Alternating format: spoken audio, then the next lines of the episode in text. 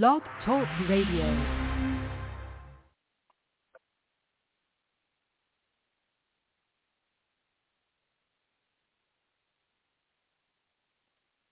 Okay. Um. All right. Is that Donald? No, this is Paul. Okay. Wow. It crashed on me. Oh my gosh. Yeah. What a nightmare. It hung up on us. Oh my gosh. Like it like so on my end I'm looking at the studio and it kept saying it kept telling me that I have so many minutes left and wow, that was crazy. Um so we should I hope we're back live. Let me make sure. Um I'm texting with Chris Creighton. Let's see. All right. Um I'm in and it's not showing. I'm gonna make sure. Let's see. Tell Chris it's not showing I'm on air. I hope it's live because I got my friend Marcus trying to listen to the show. Um, I mean, it's not showing on air. Let's see. Uh oh. Now what? Now my stupid phone. All right, let me refresh the page. Okay, there it goes. Okay, thank you, Chris. Thank you, God. Okay, great. Thank you. All right, so before we was rudely interrupted by the internet here, uh, so y'all were talking about the kids' box races and how the kids designed race cars and um, made cardboard boxes to race in.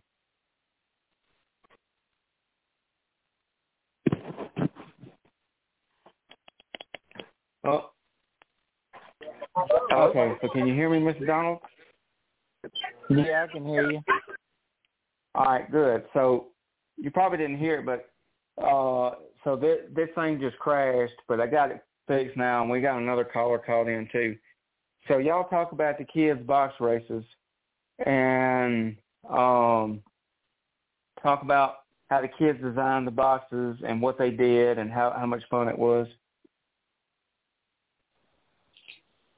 Yes, sir. What I was saying before I get cut off, wonderful world of technology, right?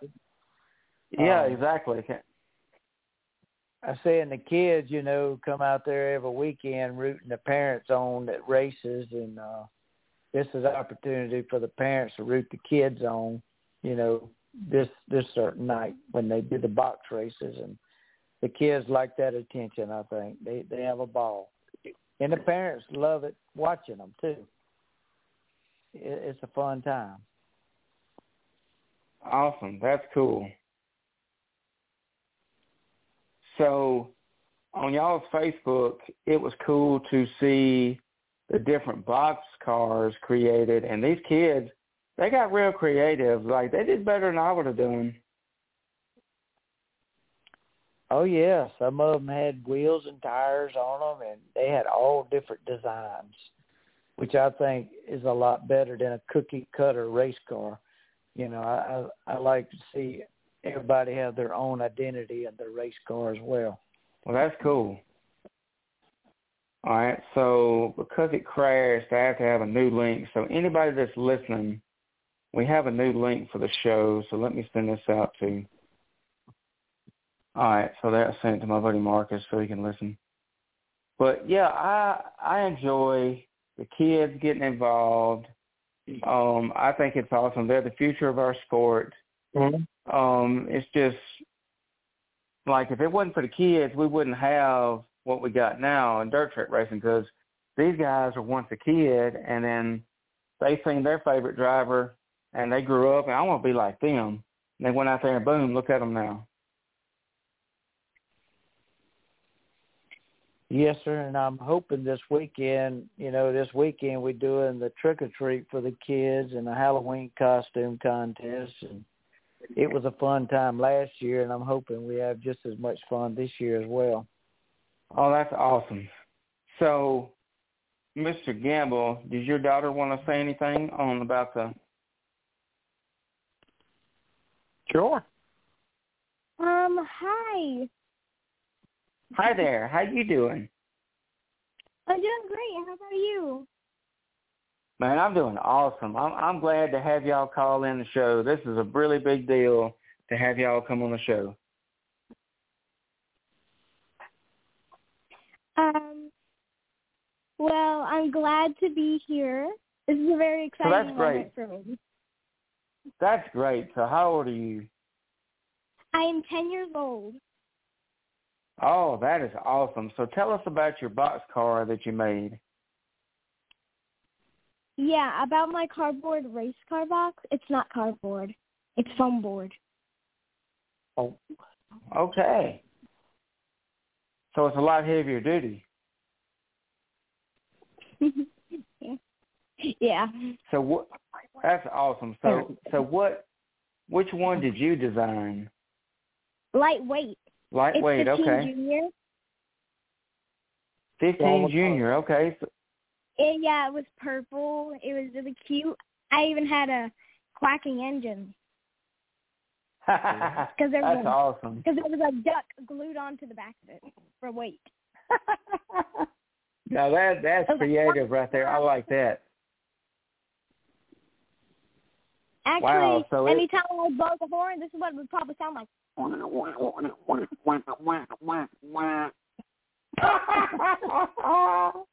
That's great, man. That's awesome. I bet you, I bet you that was quacktastic, wasn't it? Yep. So what did? So how did you do in the boxcar race? It was actually pretty good. I got in the top three. I got in third place. I was very proud of it. I was happy. And now we are here, and I had not, I was not expecting this at all. Oh, cool. Okay. Um. It was very exciting because I was racing other kids, That's awesome. and it was so a how many? tight space. Oh, I bet it was. So how many kids was was racing in it? Probably like maybe ten. Oh, that's awesome. That's great. So, what was your favorite part about the boxcar race? The duck, Awesome. the clock And- engine. And you know, I bet you everybody heard that, and it just tickled them to death to hear that.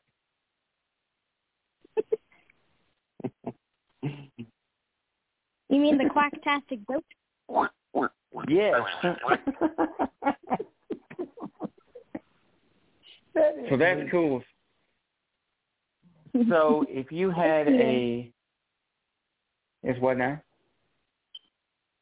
So Thank if you you. had a, if you had a favorite class, what would be your favorite class in racing? Um. what kind of car?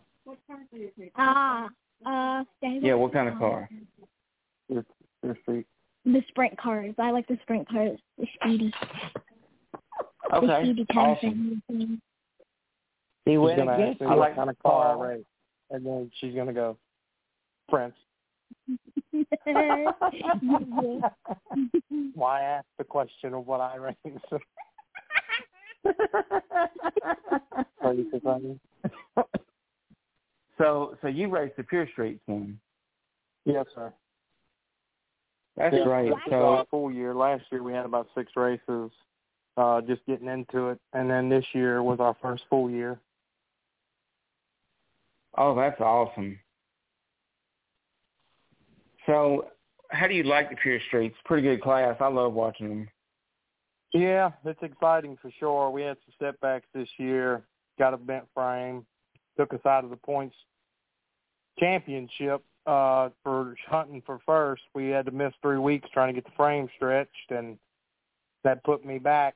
And uh, a buddy of ours caught me, and we couldn't ever reel him in. We was going for championship, but we caught him second. So Oh, that's a bummer. Well, hey, that's that's pretty good to finish second at Hattiesburg, and something that uh that Ron tells me, and I know this for a fact because the times I've been to Hattiesburg, I've been there three times, I think, and he's told me, he said, look, he said if you can race and win at Hattiesburg, then you can pretty much win anywhere, and I agree with that. Yeah, it's tough. It's there's some uh, good competition there. A lot of fast cars, a lot of new fast cars. We're working on a shoestring budget, but that to me makes it more exciting. We taking junk and putting it up front. Wow. Okay, that's awesome. So, what was the total point count you had? I'm not sure. I have to get on my race pass real quick and tell you. Um, well, actually, I'm gonna look it up right here. I'll go ahead and look it up because I got race pass. But I love my race pass. Let's see, Hattiesburg Speedway. 522 points. Oh, wow, that's pretty good. And Robert Burge yep. had 676. Wow, that's yep. that's a lot of points. Yes, it is. We had him by about 50 points before I went out in that wreck. Oh man! But well, that's it's some, okay. That's some complain. That's some buzzard luck right there to be doing so good, and boom, all of a sudden something just bites you. Yes, sir.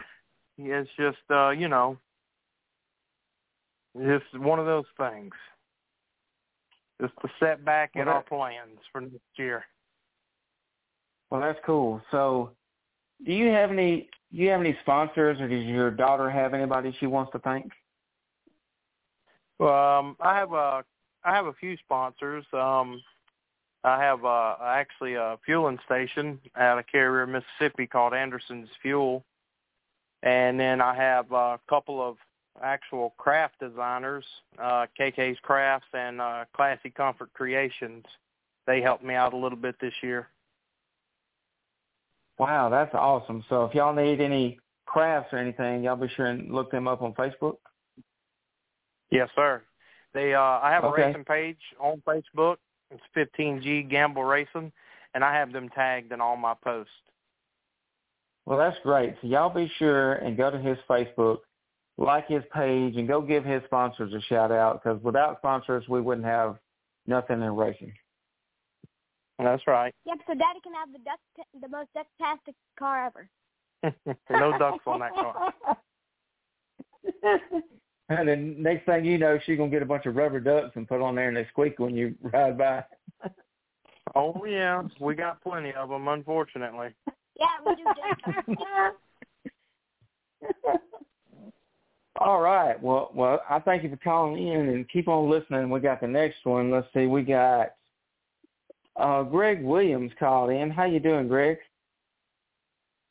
Greg's not available. He had to go help somebody real quick. So it's Shannon, his wife, and Cruz. Okay. Well, how y'all doing, Shannon and Cruz? We're good. That's awesome.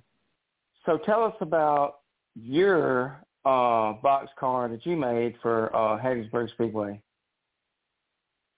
So it so it had so I put my dad's number, which is one nineteen, in pink, like it always is, and then what? you made it a rec- replica of his car? I made a replica of his car, and so I went out there and I placed fourth, and I, I had fun and had I had fun and I did great and other people got first, second and third and some people got fifth, sixth and seventh. I see y'all having a car show this weekend, man. I wanted to come, but we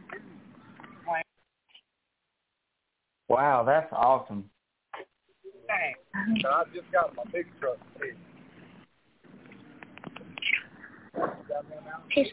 Well, I'm. Well, I am.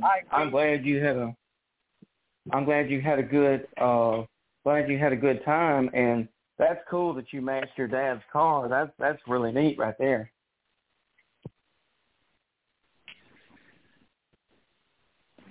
Thank you. You're welcome. And so, so uh, I'm sure you had a lot of fun racing out there with all your friends and Yes, sir.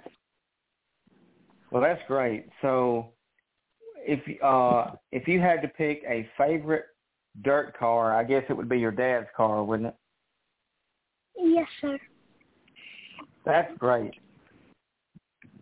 Well, who knows? One day when you get older, you may be just like your dad and have a number 119 car. Yes, sir. That's cool. So you got anybody you want to thank? Uh, any family or friends? Yes. Um, Lucas, John Carter, and his family. My dad, my mom, my mimi, my papa, my uncle, my granny. That's awesome. That's great. And I know I know I've seen your dad race a bunch. He's really good. He's got a good car and I'm glad I'm glad to see you take an interest in dirt track racing. Yes, sir. But that's great. Um so you got anything you want to say, Mom? No, I wasn't prepared for anything. Okay, that's okay. Uh well well thanks for calling in and let's get to the next one. So we got um all right, let me look and see who else we got calling in. Let's see. Let me look in. All right. So do we have uh did Mr. Luke Crider did he get to call in, Mr. Donald? I don't know. Uh, he was going to call in if he got to feeling better. Okay, so uh I don't think he did. I'm looking at the call in here. So that was awesome that y'all that y'all got to call in. Uh that means a lot that the kids cuz I'm sure it made y'all's day to call in and to do something like this and I think I think the kids are the future of dirt track racing because without the kids we don't have dirt track racing and uh y'all keep on spreading the word uh guys and gals and uh I think that's a great thing that Hattiesburg did with the box races. So how many total total boxes did y'all have? Man, I don't know. Um, I would probably just taking a wild guess. I'd probably say thirty, maybe. Wow, that's awesome. That that's that's cool, and I'm sure that was uh, the the fans really got into it. Oh yeah, the the the fans all lined up along the fence. They were lined up from one end of the straightaway all the way to the other end of the corner, you know, or one corner to the other corner, and uh, they they was they was excited. Well, that's great. Uh, I appreciate y'all um, y'all calling in, Luke, and um, I mean, excuse me, I don't know why I got that wrong. Um, Cruz. Yeah, Cruz. I don't know why I got that mixed up. Cruz and Grace. Uh, y'all did awesome. Thank y'all for calling in, Cruz and Grace. Are we still up? Yes, you still on? And we just want to thank Donald Parker for his work this year. He's been coming through some setbacks here and there. That that light pole got took down this past weekend, but he made a remedy real quick. We just want to appreciate and thank him for his hard work this year, and he's made a a very even, most uh, how do I put it, to where all competition is equal. He doesn't center one person out, and uh, I believe that's that's what every racetrack needs. They don't have no favorites. Oh, They go by the book when they say it, and that just makes it an even playing field. amen. I agree with that because he's he's one of those you can respect. Absolutely. Sir. That's great I because appreciate that, Paul. I really do. Yes, sir. No hard work goes unnoticed, sir. that's right. And I tell you this, I've always been told by Artie because everybody knows knows my buddy Artie. He's always there filming the mm-hmm. races and whatnot. And Artie's always told me, and I've heard it from Ron, I've heard it from several people. They say, "Well, Donald Parker's the hardest working man in dirt track racing." And let me tell you, I've been to a lot of racetracks, and I've seen it. I've seen Donald get out there on that tractor. I've seen him in the pit concessions. I mean, he's busier than a one-legged man in a butt-kicking contest. That's how busy he is. I tell you that one night he went from working the track to flagging to racing. It's amazing. To teching. He's a one man show almost there. Look, so in other words, vision or trombone player don't describe it. A one arm No, I'm trombone player. He's good at what he does. And you know, so so tell me this. So y'all just uh, mentioned that about him racing.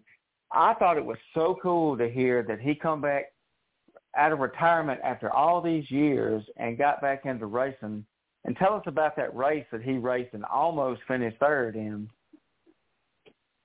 Well, well listen, his old saying, once you learn something on a bicycle, you just get back on it and go. But he was in a heck of a piece of machine now. It's about car and driver. It's not always just about driver, and it's not always just about car. It's got to be a combo. Uh-huh. That man can drive a sled. It don't matter.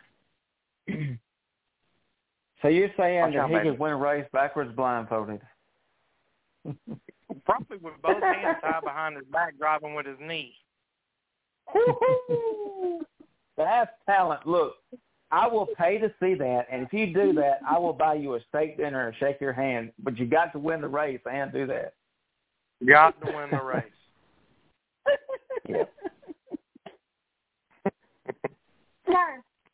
And you know that was Yes. a last minute decision that happened. That all come together in a matter of about two and a half days. Well, I tell you what, I kept because I follow. I I go on Facebook and I literally look up racetracks. I bet you I have every single racetrack in the country liked and followed on their page. And there's even some I'll find. I said, "Dad, "Daggum, I thought I can't believe I'm just now finding this one." But I'll follow Hattiesburg closely, and I kept seeing those posts, and they kept saying, "We got a mystery driver going to come out of retirement and come race." And I was like, "I wonder who this is. This is a legend, no doubt." And then when they said Donald Parker did it, I said, "Man, that's cool, man. That that got me excited." Well, we all, everybody had a feeling it was going to be a Parker. Nobody ever thought it would be that Parker. yeah, because he uh, that's a big surprise. I mean, and then to get out there and race amongst you guys and and pass some of the best drivers, like like when I heard Mr. Donald when he came on the show and was talking about how him and T.J. Pratt went back and forth, and they talked about it in the pits, and how T.J. came over and told him and said, "Man, I can't believe you run me like that." You know, that's that's impressive. For sure. You know, Well, that's cool. Jeremy Eaton. You know, Jeremy Eaton, Jim French, they kind of like uh teammates. But Jeremy Eaton didn't even know that I was going to drive a car until I went over there and got in it that night to go out and hot lap. Or no, not the hot lap, but until I got in it to go qualify because I didn't even hot lap that night. That's when they found Oh. out that I was driving the car. And what did he say? he just was blown away. I mean, I asked Jim, I asked Jim not to tell nobody, and he didn't tell nobody, and I didn't tell nobody. Um, I think the, I didn't tell Ron. I don't think until Friday. I didn't tell my Oh. brother or nobody. Wow, that's a big secret to keep. Yeah. So, got one more thing here. So, do y'all want to talk about your next race coming up? What all y'all have planned for your Halloween race? Oh man, this this is my my my funnest race of the year coming up. I had the best time last year of any race that we've had in the last ten years of racing, and I hope that we can duplicate that this year with it being more fun. But it was just a a, a fun, relaxing ap- evening of racing. Everybody had a good time. Everybody had a good attitude. The kids had fun. There was more candy than people could eat, or more candy than people could hand out. Every a lot of people participated in the co- costume contest, and drivers participated, racers participated. Uh, Ernie even dressed up as Burt Reynolds, and he was runner up in the costume contest. and got beat out by Chase Hall, uh, Chase Cooper's son, dressed up as Ricky the hippie Item of all people, and he won the contest. Oh, that's funny. I I can imagine that was pretty funny to dress like the hippie. yes, sir. We even had a a uh, a dinosaur out there that I bet you stood twelve feet tall, and there was somebody in it walking around dragging a long tail behind it. It was awesome. That's funny. That's funny. That is that is rated R for redneck. That is rated R for racing right there. but we're going to do the the points awards that night as well, and we're going to do the Heart of the Champion award we started last year, two years ago. And okay. the person we giving that to this year, I think, is going to be just totally, totally shocked. It's going to be one you don't want to miss. I, I promise you. That's awesome. Because this That's driver great. is by far not going to expect it.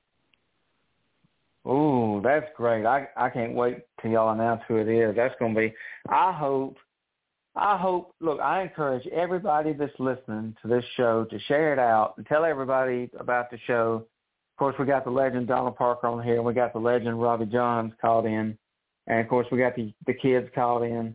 Uh, but tell everybody to come out to Hattiesburg Speedway this weekend. It's going to be the place to be, the Halloween race, the championship race, the race of races. Let's pack the stands. Let's not have 30 people in the stands. Let's have three, 400,000 people, standing room only, and let's give out a lot of candy and support these racers. And let's not only support these racers, but let's have a bunch of cars in the pits. Let's have a hundred cars. Let's shoot for the moon. I'm telling you, we had probably the best sprint car race that we've ever had this past Friday night. If you wasn't there, you missed one hell of a race. so tell everybody about that, and tell them about because Artie called me on Messenger, and he had Ron with him and Artie was telling me about the sprint car driver that wrecked and knocked out the power. That's crazy. Yeah, that happened in hot laps.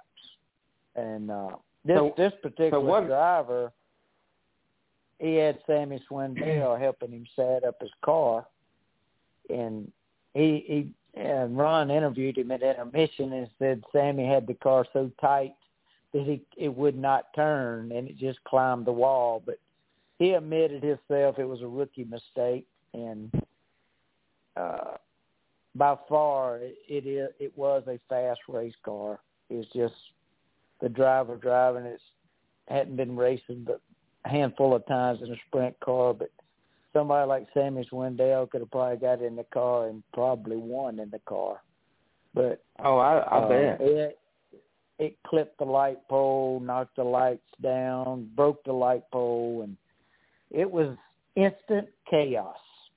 And uh, wow, kind of like like Paul Gamble said, you know, we just evaluated the problem, figured out what it needed to do, and Cash Wilson, he moved in next door to me. He called me and asked me if I wanted him to bring. He had a power, uh, a portable light plant. He brought over there and set it up and our Dixie Fire Department's always got a light plant they they let us use whenever needed. They went and got theirs, and within an hour, we was back up going again, and that was wow.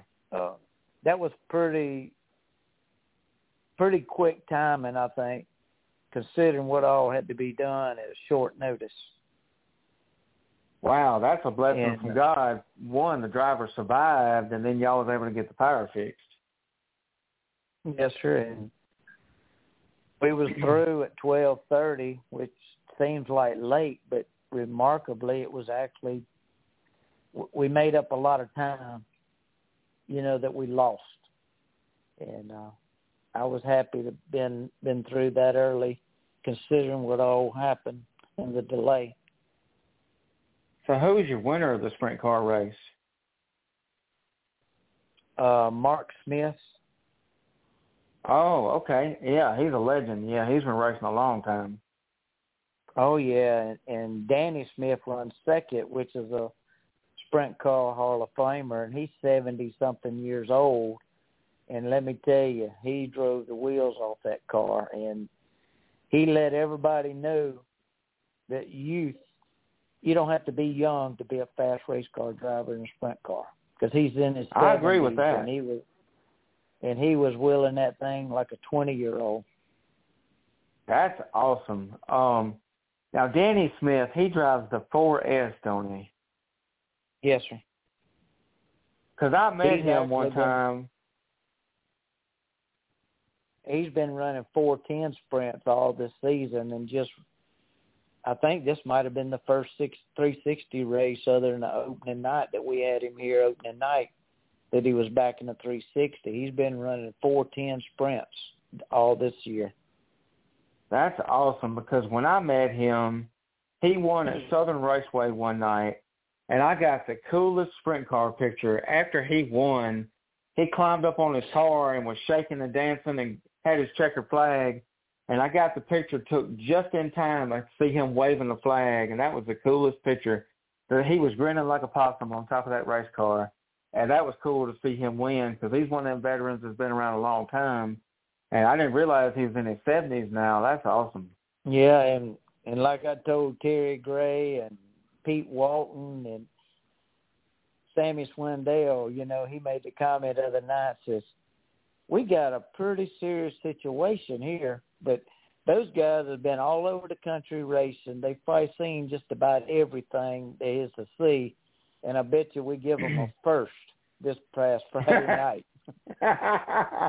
hey, ain't no doubt. Because look, I I've only been in dirt track racing since 2015, and I've been a I've been a NASCAR fan since I was a wee little lad. I think I was holding a NASCAR steering wheel in 1990. I'm just playing about that, but it's been it's been that long since I've been watching NASCAR, and I've never ever ever ever heard of anything like that where a sprint car took out the light pole. That's that's that's gonna go down in the history books. yes, sir.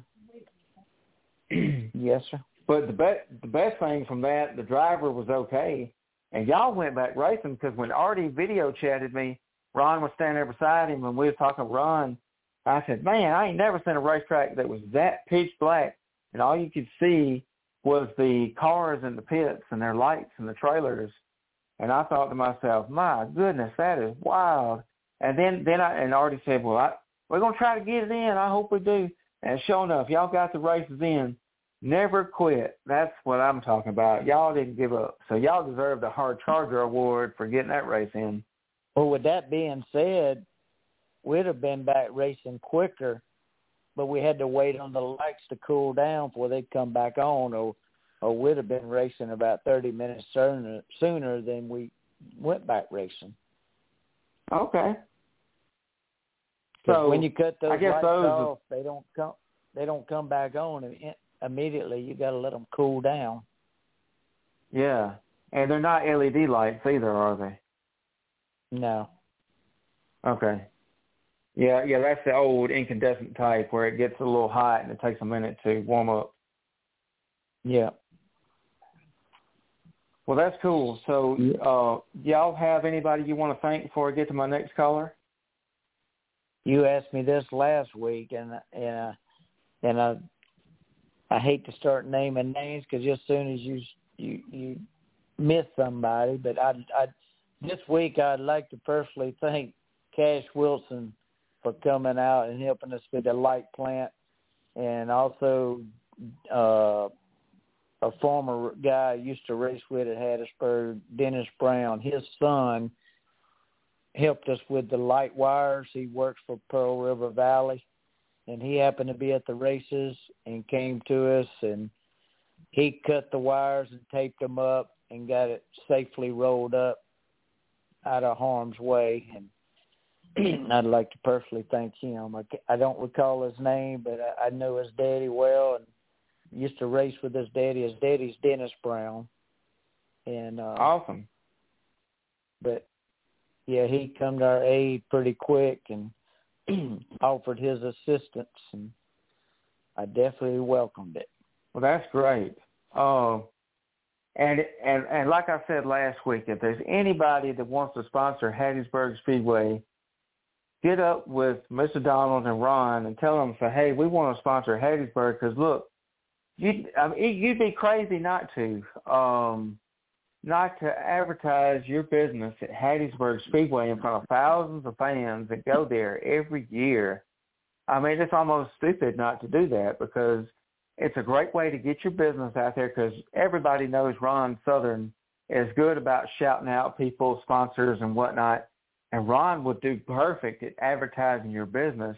It only makes sense to advertise your business at a racetrack in Mississippi where a lot of people go and then you have not only the Crate Racing USA Street Stock Champion, National Champion at Hattiesburg, you also have the Crate Racing Late Model Champion and Chase Cooper up there too, and that's a big deal. Yes, sir. I think it is. But uh, in fact, we got the top five out of the crates that race at Hattiesburg, and also the street stocks as well. Well, look at there. See, Hattiesburg's got it going on, y'all. So I appreciate y'all calling in, and I'm gonna get to Robbie, my next guest. But if y'all want to listen and chime in with uh, our next conversation, because we got a pretty good conversation, I'll start on this next one. So I'll leave you unmuted if you'd like to chime in on some of this stuff with Robbie. But uh, thank y'all for calling, and this is gonna be really good. This next segment. Yeah, you might want to get to him because he is your sponsor. Yeah, yeah, yeah. So Robbie's the main. All right, so let me give a clap for y'all awesome guys coming in, and let's see, where's the crowd? There it is. So we got. All right, so we got Robbie Johns, my awesome buddy, on the line. How you doing, Robbie? Man, I'm finer than frog here. How you doing tonight? Man, I'm doing dang near Skippy. Uh, so uh, while I got Mr. Donald on, Mr. Donald, this is Robbie. So I'll introduce y'all. Yes, sir. How you doing?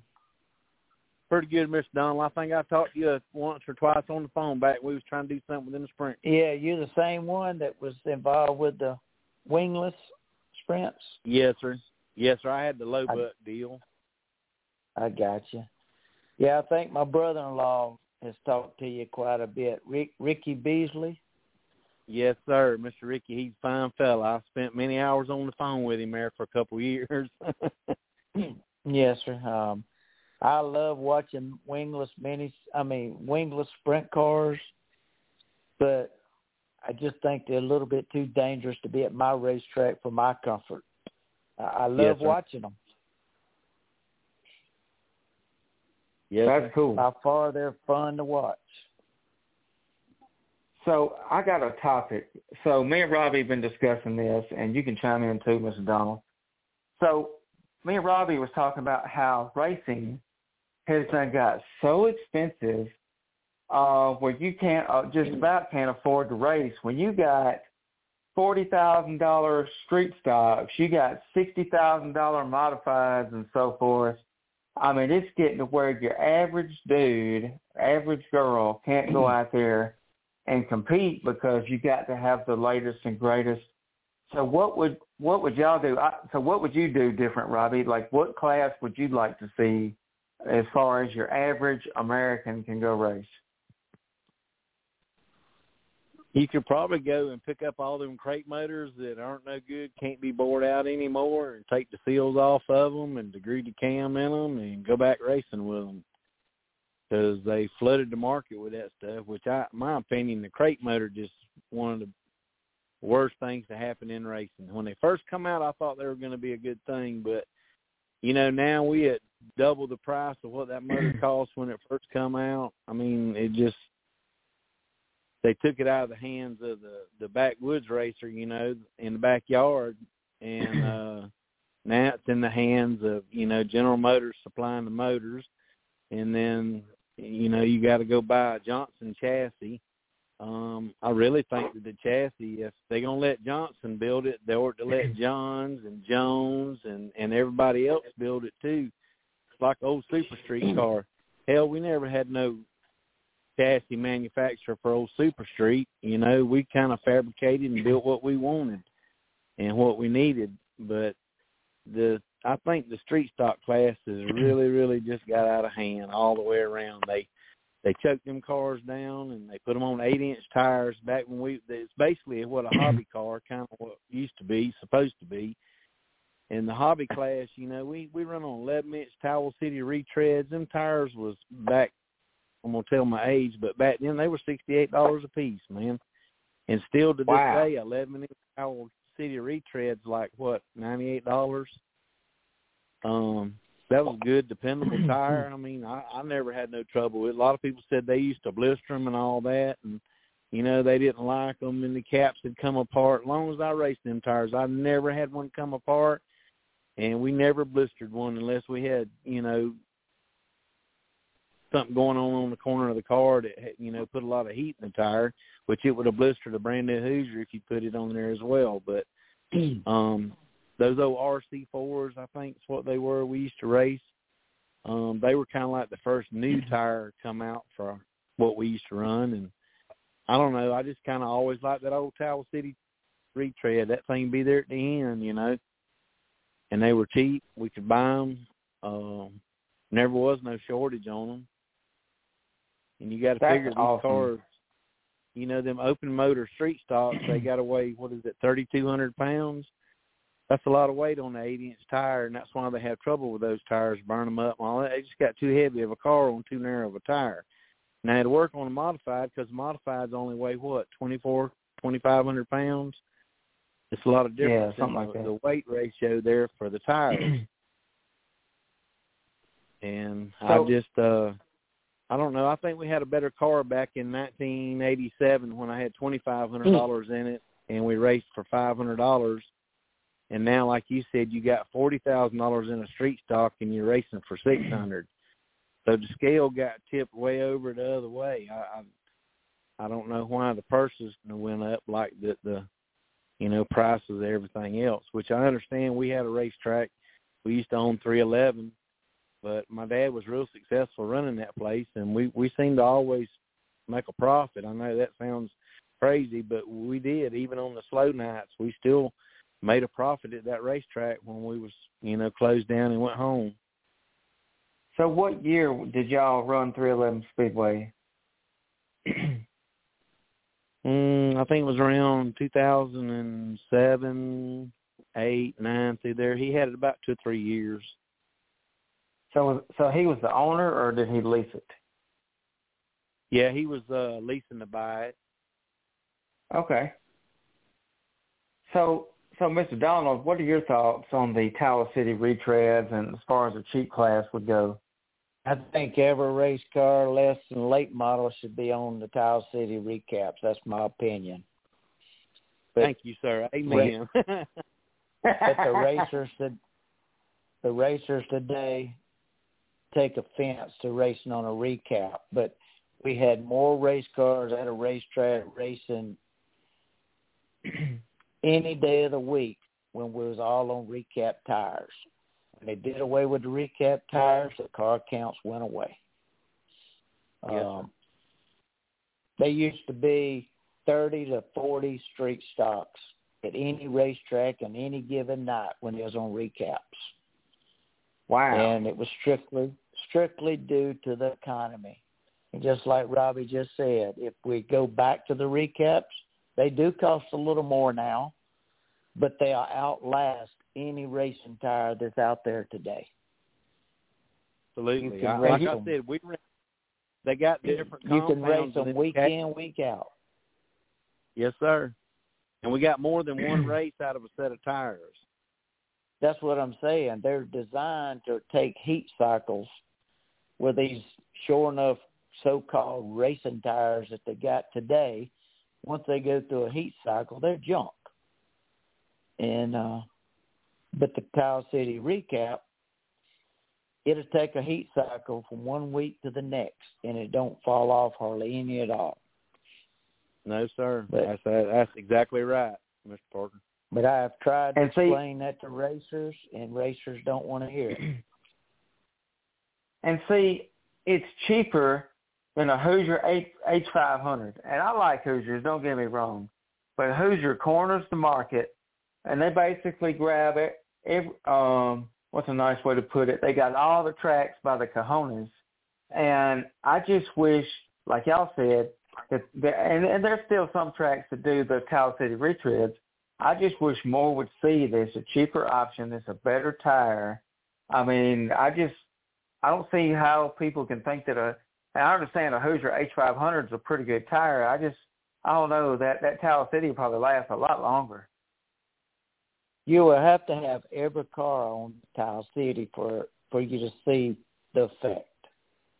Yeah. Um, I'm not saying you can take a Towel City and go out there and outrun a brand new set of Hoosiers or or American racers, but that second week, that Towel City outrun that Hoosier or American racer.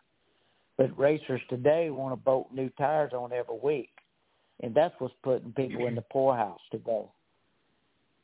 Yes, sir. So, so how much is a new Hoosier, Hoosier H500? Like $150 a tire or something? They're like 165, 170. Woo! That done jumped up. Wow. And American So- racers about 165 too. Mm. Wow. I So- hadn't bought any in a while. The last time I bought some uh, H500s for that street stock we had a couple years ago, I think I got them down at Bryant's, and they were like 158 then, 154 or something like that. And I, I was telling them in there then, I was like, man, this is ridiculous. You know, you can get a Towel City um 11 inch tire at that for ninety eight dollars. Yes, sir. Back when everybody was on Towel Cities, your what they called your limited cars and your Mhm. street stocks. Your limited run 11 inch. Your street stocks run a, uh, uh, it called it an eight inch, but it was really a nine inch tire. Yeah. But it was the smallest tire they had. You know, you run an Yeah. 11 and a nine inch,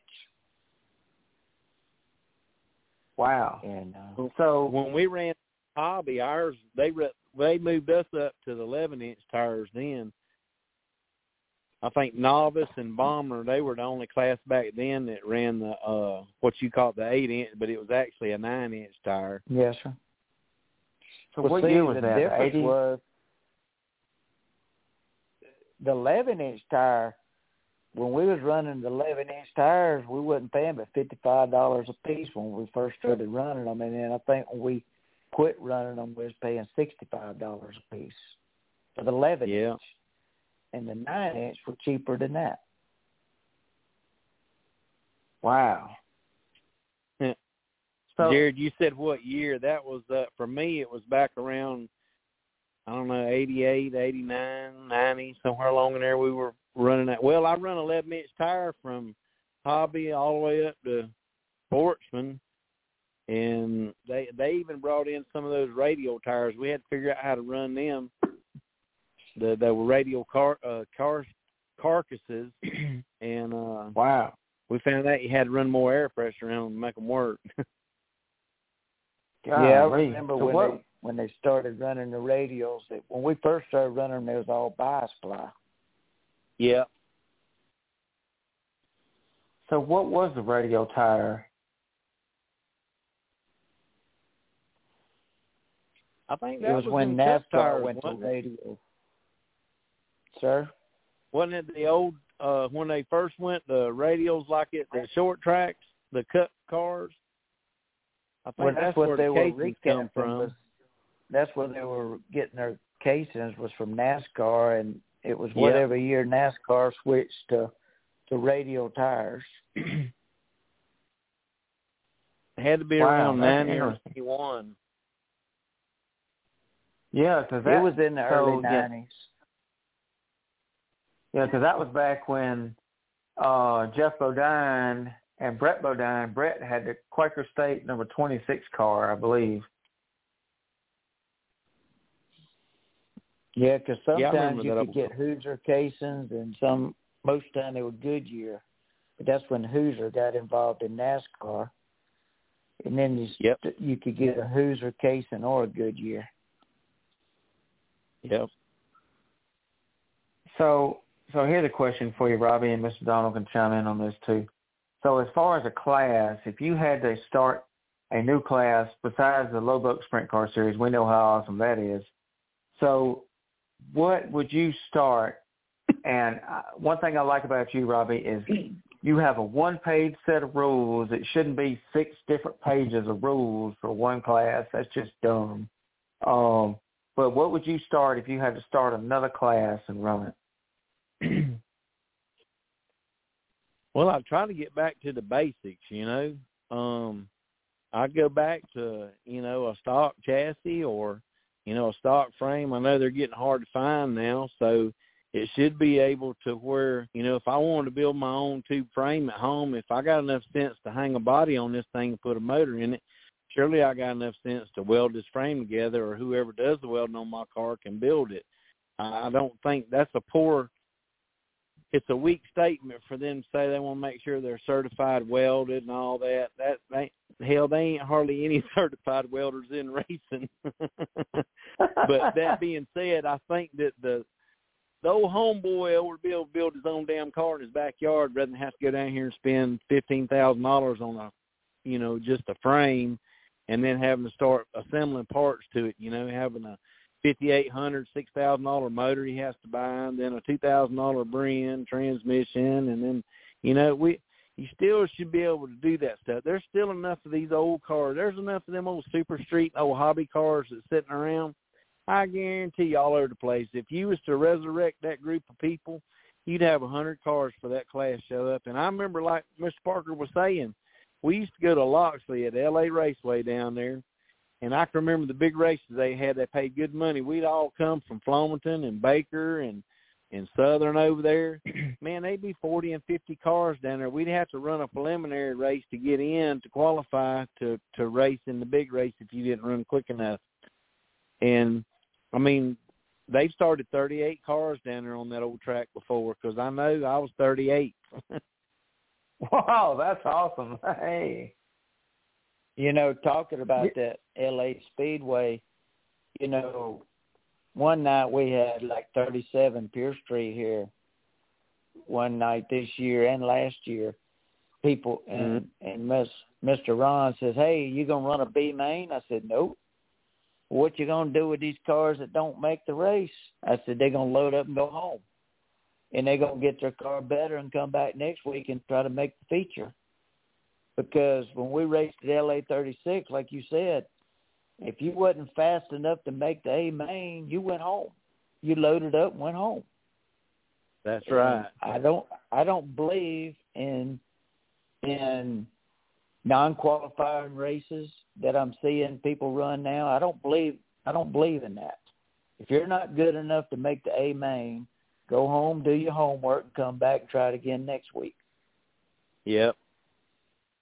That's that. That's that old school racing right there. Well, yeah, I mean, but you're not giving nobody an incentive. You're not giving nobody an incentive to get better if they know they can sandbag and run a run a last chance race because that's what's going to happen. They're going to sandbag Yep. to get in to get in that last chance race, and that's just a whole nother subject. I agree. yeah, I, I agree. I agree with that because, and and you know, I've always liked watching those kind of races, but the more y'all explain it, the more I'm leaning towards y'all side point of view on that because it's almost like I don't know if this is the right way to put it, but like you know how the the left now is doing the participation trophies for everything. It's almost like that. Exactly like that. Yeah, because I mean, That's- you're just saying. I don't know. It's, it's like you're saying here, he- here, little Johnny. Here's a trophy. Thanks for coming. You know, and and I, I like the way you put it when you have, and I and I'm not bashing anybody that does it, but like like you know, I like the way you put it where you have an incentive to get your car better and come back next week and try it again until you get it right. You know, it's kind of like me and my wife wife watches The Voice every week. Somebody goes home every week because they just didn't cut it. But Yeah. they'll tell them, don't let this discourage you. Go home, practice, and come back next season and try it again. And these these ones that do it, and then they make it the next time. Wow, that's So- that's pretty cool. Y'all remember old Delma Cowart? I don't know that I do. Well, Delma Cowart was the famous guy that ran. He was an independent, barely had enough money, made it to Daytona, and he always run that number zero car, and he was always in the back, never qualified, never. He, I think he did make it into one qualifying race one time, but he finished dead last in it. But every time he come, they asked him why, you know, why did he keep doing it and everything, and he said, uh, was he coming back? He says, yeah, I'm coming back. And he said, I'm going to be better and I'm going to be stronger. And that's what you got to do. If you don't make it that night, you go home, do your homework, you come back, you be better and stronger. Yes, that's and- cool. And in all, and in all the years of my racing, and I raced a pretty good while. We raced every Friday, Saturday, and sometimes Sundays if we could find a place to race on Sundays. But with that being said, I never missed a Saturday night race or a Sunday Sunday race because I got tore up the night before. My point is, if I got tore up on Friday night, we was gonna get the car fixed to race somehow the next night. Yes, You know, sir. That's right. It didn't matter. We was gonna have it fixed, and it took a pretty tore up race car in the heat race. I don't know of many features that I didn't make because we we thrashed to get a car back together between a heat and a feature if we had damage between a heat and a feature. Right. Quitting was not in the vocabulary. no, sir. That's what old Delma always said. He never won a race, but he never lost a party. yes. Sir. But But what year was this? with the Do what? Go ahead, Jared. Uh, so what year was that that he raced? Uh, he was in the early nineties. Oh, that's cool. I've never heard that story. That's cool. Google he Delma kind, Cowart. kind of like uh, a Dave Marcis. Oh, he I love was. Dave He was- Marcis. Yeah, Dave's a good old fella. I've seen him many times at Daytona and, and Talladega, all the tracks that we used to go to, and um he always wore those wingtip shoes, you know. Yeah, and there towards the end, NASCAR wanted him to start not wearing them, and I think he told them what they could do with that. Yeah. well, he wore wingtip shoes every every time I ever saw him. That's what he had on. So I guess he wore them to the end when he quit. I, I'm pretty sure he did. Yeah. Because it was 2001. I remember when Dave Marcis retired. It was 2001. Daytona 500 was his final race ever, and I was so sad to see him retire. Yeah, he was always an independent himself. I mean, Earnhardt helped him a lot, but Yeah. still, he was always an independent. Well, Yeah, okay, yeah. so here's a story for you. Have y'all ever heard of Norm Benning? Yes. Okay, so I'm a big Norm Benning fan. I don't know his whole story, but I know a decent amount. And everybody that knows NASCAR Craftsman Truck Series, Norm Benning always drives a red number 50 truck. Well, I hadn't seen him race in a year or two, but he raced for a long, long time. And one of the things I liked about Norm Benning was he was just your regular average Joe, your regular average redneck that could barely afford to go racing. But he fielded a truck near about every race. Didn't ever have a big sponsor, a whole lot of nothing. But he was gonna make the race. And I won't never forget when they first raced the truck series on dirt, I was so happy and I watched it that night. Well they had the the news media, everybody was on Norm Benning. He was the favorite. Well Norm Benning his way into the into the dirt race at uh, Bristol or Eldora or wherever it was, and he raced his way in, and the fans went bonkers because he was in his 40s, 50s, and that was just cool to see somebody that age with that amount low budget make the race. I love guys like that. Imagine what somebody like that. He's probably in his late 50s now. Uh, imagine if he had the budget some of these big teams got, what he would do. Well, you Yeah. know, when the truck series first came out, you could take a low budget team and compete the way they operated because you didn't have to have a high priced crew because they did uh mandatory stops. Had Mhm. like a a recess session you want to call it where they could change tires or fuel or it wasn't know how fast you could change your tires how fast you could get your fuel in. The races wasn't as long and you've seen a lot of low budget teams win in truck races. And to me that's when they r- weren't truck races is when they opened it wide open Yeah, cause, Yeah, Arca used Oh, to they're be w- a good one too. Yeah, Arca. Yeah, that's a good one. Because see, when the Truck Series started, you had, of course, Mike Skinner. You had Ron Hornaday Jr., Jack Sprague, all the legends in there. I'm talking even before those guys. You had Saturday Oh, okay, night 'cause- racers winning Yeah. truck races. Yeah. That's cool. Yeah, because it got started in '97. Is either '95 or '97 when it got started. I think it was in Yes, '97. 2000 was the first. That Daytona, that was the first year they ever ran the trucks at Daytona. When I was there, and Geoff Bodine got all up in the fence and the fuel cell. Remember the story I was telling you about where the where I invented the fuel container from? Oh yeah. So so so tell us. Yeah, tell that story again. Well, I was there in Rick Crawford's pits that day, and when Geoff Bodine went up in the fence, it tore the truck all to pieces and knocked the fuel cell out of it, and it caught on fire. And they had just pitted, and they were full of fuel, and um it burnt twelve people in the stands, and it flipped and tumbled all the way to the end of pit road, and it stopped down there, still smoldering and smoking, and fire on it. And I just on my way home, I was thinking they just got to be a way if they just contain that fuel with the tank, keep it inside, you know, or the perimeter of the tank, keep what it's holding in it.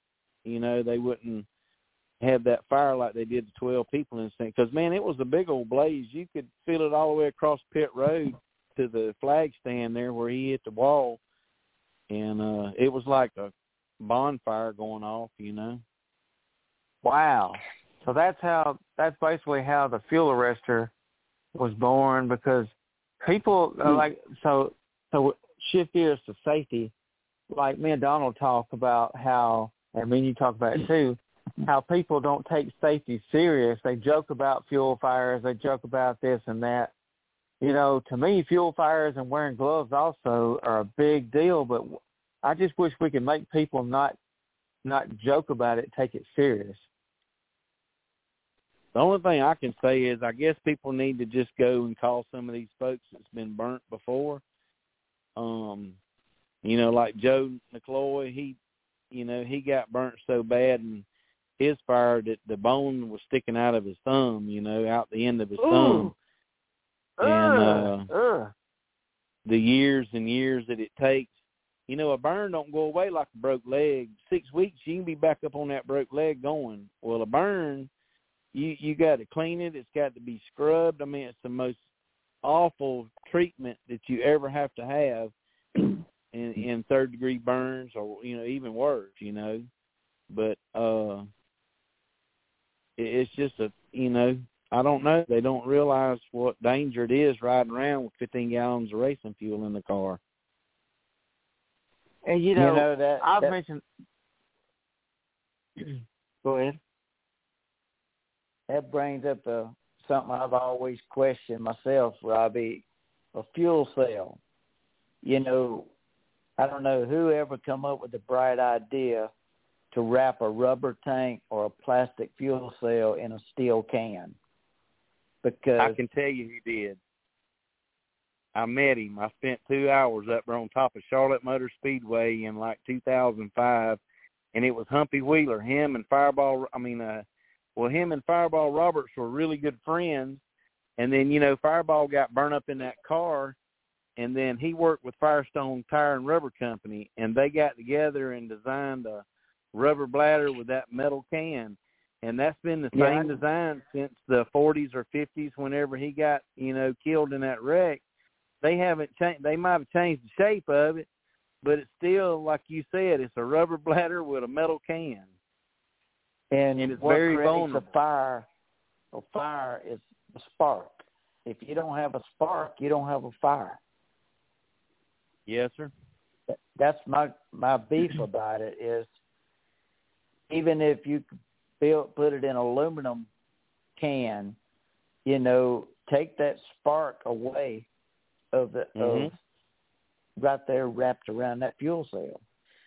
Um, I agree.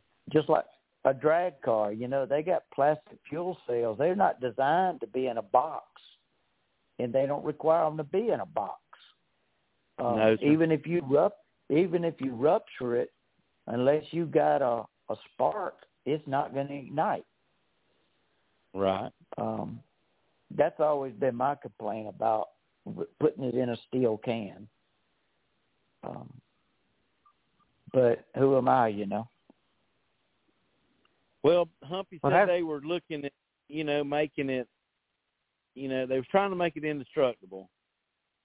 And I guess in the 50s, the resources that they had are not like the resources we have now. So, you know, they should be a change in it. I mean, my theory is, is we wear a helmet, to save our head. We wear a fire suit to protect us from getting burnt, and gloves and shoes.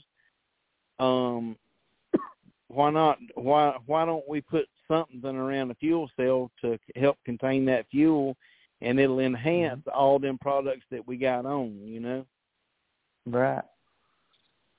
That's what I I, agree. was even saying even even more, even with your uh fuel arrestor, if it was an aluminum can with that, you would have less chance of a spark even igniting it to burn anyway, you know. They ain't but Yes, sir. maybe three things on a race car that'll burn. That's your fuel, oil and tires. Yep. And without that you don't have a fire. Well, a couple years ago, a couple years ago, you know, we had drivers burning up in cars. And I kept wondering, why is these cars catching on fire, going full fully in full blown flames instantly? Because your fire's either going to be in the back or the front of the driver. Well, the Yeah. more I got to thinking about it, these cars now wrapped in full fledged vinyl wraps, and some people's even wrapping the interior sheet metal. Well, you ever seen vinyl burn? Yes, sir. It's, It's like nasty. It's like gasoline. A driver wraps himself up in a fire suit and then wraps himself, surrounds himself with burnable material all the way around the car and him. Where for years, what's the number one rule in safety? Take all burnable materials out of your car before you start building your race car, right? yes, sir. and, and then they wrapping them now from one end to the other with vinyl wrap. Yep. That's just crazy that the the way things have got now, there's too many people getting burned in a race car for somebody not to take it serious. Like I watched the video, Robbie shares videos with me all the time, which is awesome. Of videos of people getting burned in a fuel fire. And you talked about drag racing. There was a drag race where a guy had like a woody wagon and I forgot what racetrack it was, but the guy was filming and the guy did a wheel stand and he gets to the other end of the track and he's racing a Fox body Mustang and the car hits the wall, bounces off the Mustang, and then the car barrel rolls and explodes in a fireball, and the guy's on fire, and you hear the guy that's filming screaming for bloody murder. The guy's like, "Oh my gosh, she's on fire!" and he runs over there. The guy jumps out of the the woody wagon on fire and just starts rolling on the ground, and he's burned pretty bad. And you see him when he interviews him, he has his hands in the cooler, and uh, you know, it's something as small as a three and a half gallon fuel cell like they run or whatever size, you know, that people need to take fuel fires serious. Well, three and a half gallons of fuel makes a big fire. Even a gallon of fuel makes a big fire spread out.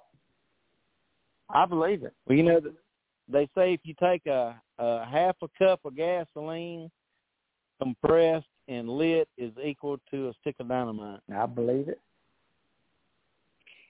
You know, when people complain about alcohol, um, alcohol is a safer fuel to run than gasoline any day of the week. Yes, right. We had, me and Jared talked about that last uh time I was on the show there, and I told him I said, you know, uh that fuel. Did you ever see that demonstration that uh what's his name Wayne that runs the sprint cars? Oh, Wayne Davis.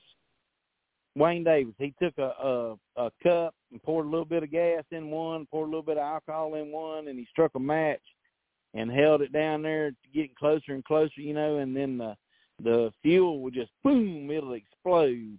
And that alcohol, Yeah. heck, you got to get right on down there in the cup with it to light the fuel to get it to start to burn. Well, it's more like a kerosene. You know, it's a slow burning fuel. Yes, sir. That's crazy.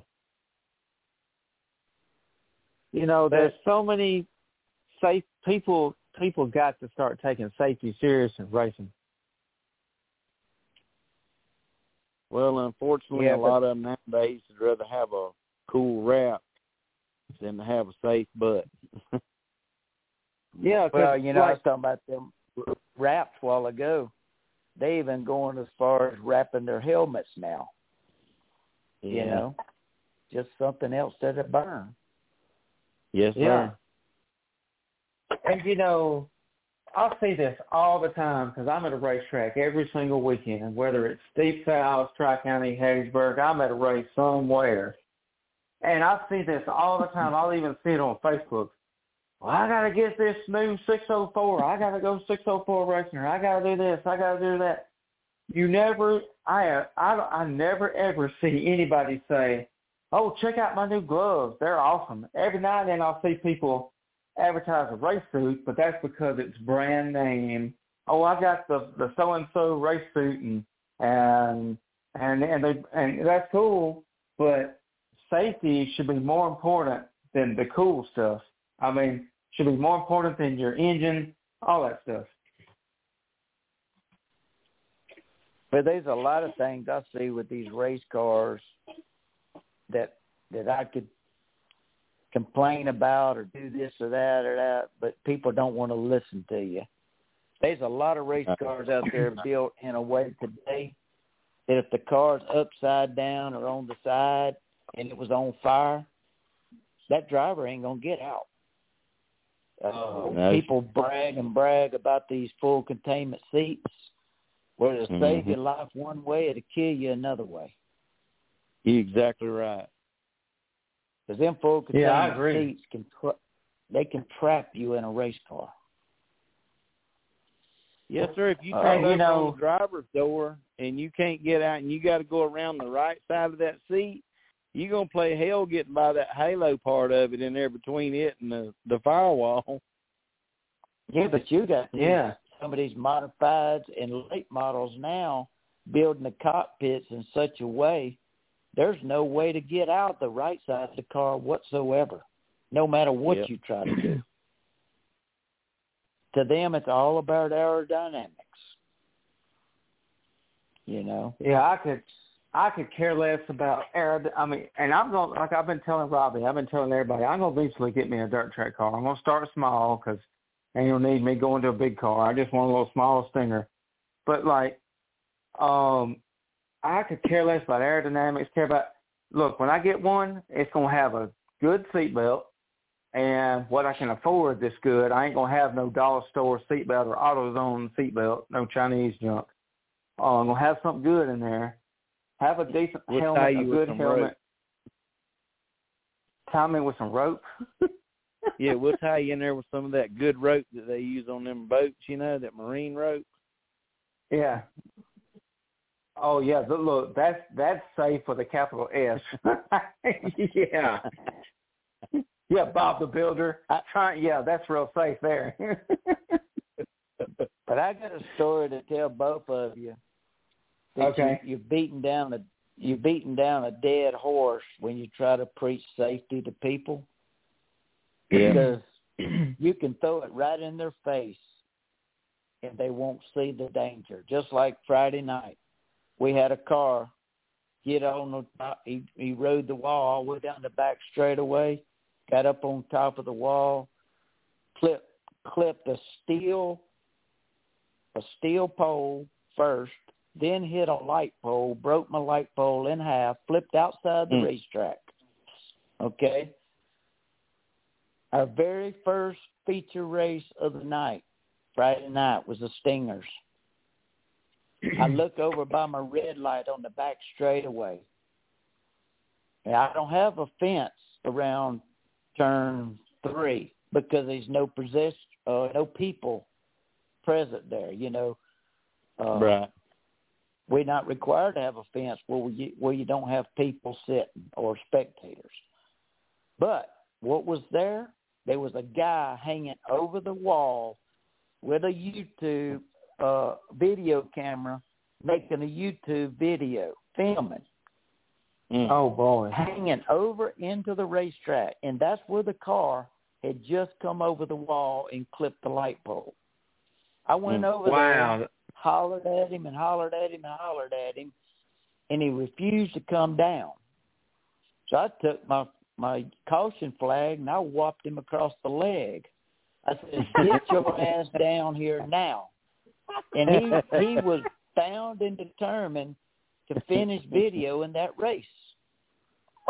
And when he finally came down, he says, "I'm here making a YouTube video trying to promote your track." I said, "I don't care what you're doing. You, are, you- I mean, but that's my point. People don't. They can see danger all day long, but they don't hear to it. No. You know that happened. You know, not even an hour before that, and then he was standing exactly where the car came over the wall. that wasn't very smart, was it? Not at all. I told him he wasn't too bright. I guess he figured lightning wouldn't strike twice in the same spot. But that's my that's my point. Every week we preach and preach and preach. Don't stand next to the fence. Don't hold on to the fence. Don't do this. Mm. Don't do that. And it's like a magnet. It draws them to the fence. You can Mm. preach like it a- all you want, and they're going to do it regardless. It's like a bug. yeah, and then if one of them gets hurt, they're gonna blame you for it. Exactly. Yeah. I mean, that's funny that you went up there and whopped him with that caution flag. Yeah. I will never to- forget that story. it. It'd been even funnier if Uh, you did it with a black flag. Said your black flag for the night there, sir. Yeah. But after he was through, he was he was apologizing. He claimed he didn't know what he was doing. Can you believe that? Oh my God, Hey. that, that they playing stupid then. Well, Well, I don't know. You know how them the- photographers are. no, he, he's not a photographer. He's a racer. Oh, oh. wow. He he races himself. That's Wow. the problem. Yep. That's and, and I think I got a good idea who he's talking about. I'm not gonna say, but but yeah, that's that's crazy, man. That people like when that is more important than your safety, that becomes a huge problem. Yep. So, like with this fuel arrestor here that Robbie invented, so I, I I say this, and I'm gonna be honest with you. I don't care who hears it. I'm gonna speak my mind, but it's gonna take somebody getting burnt locally by a fuel fire to start taking that thing serious and say, hey, maybe we need, maybe we really do need to look at this because it, it's unbelievable at the stories we share on Facebook of cars and drivers getting burnt. And like for instance at Deep South Speedway, so I just made a new flyer and y'all can check it out on our website at raceactionfuelarrestorllc.com and it's on our Facebook too. And I made a new flyer and I put five pictures up there. I had a total of eight or nine pictures.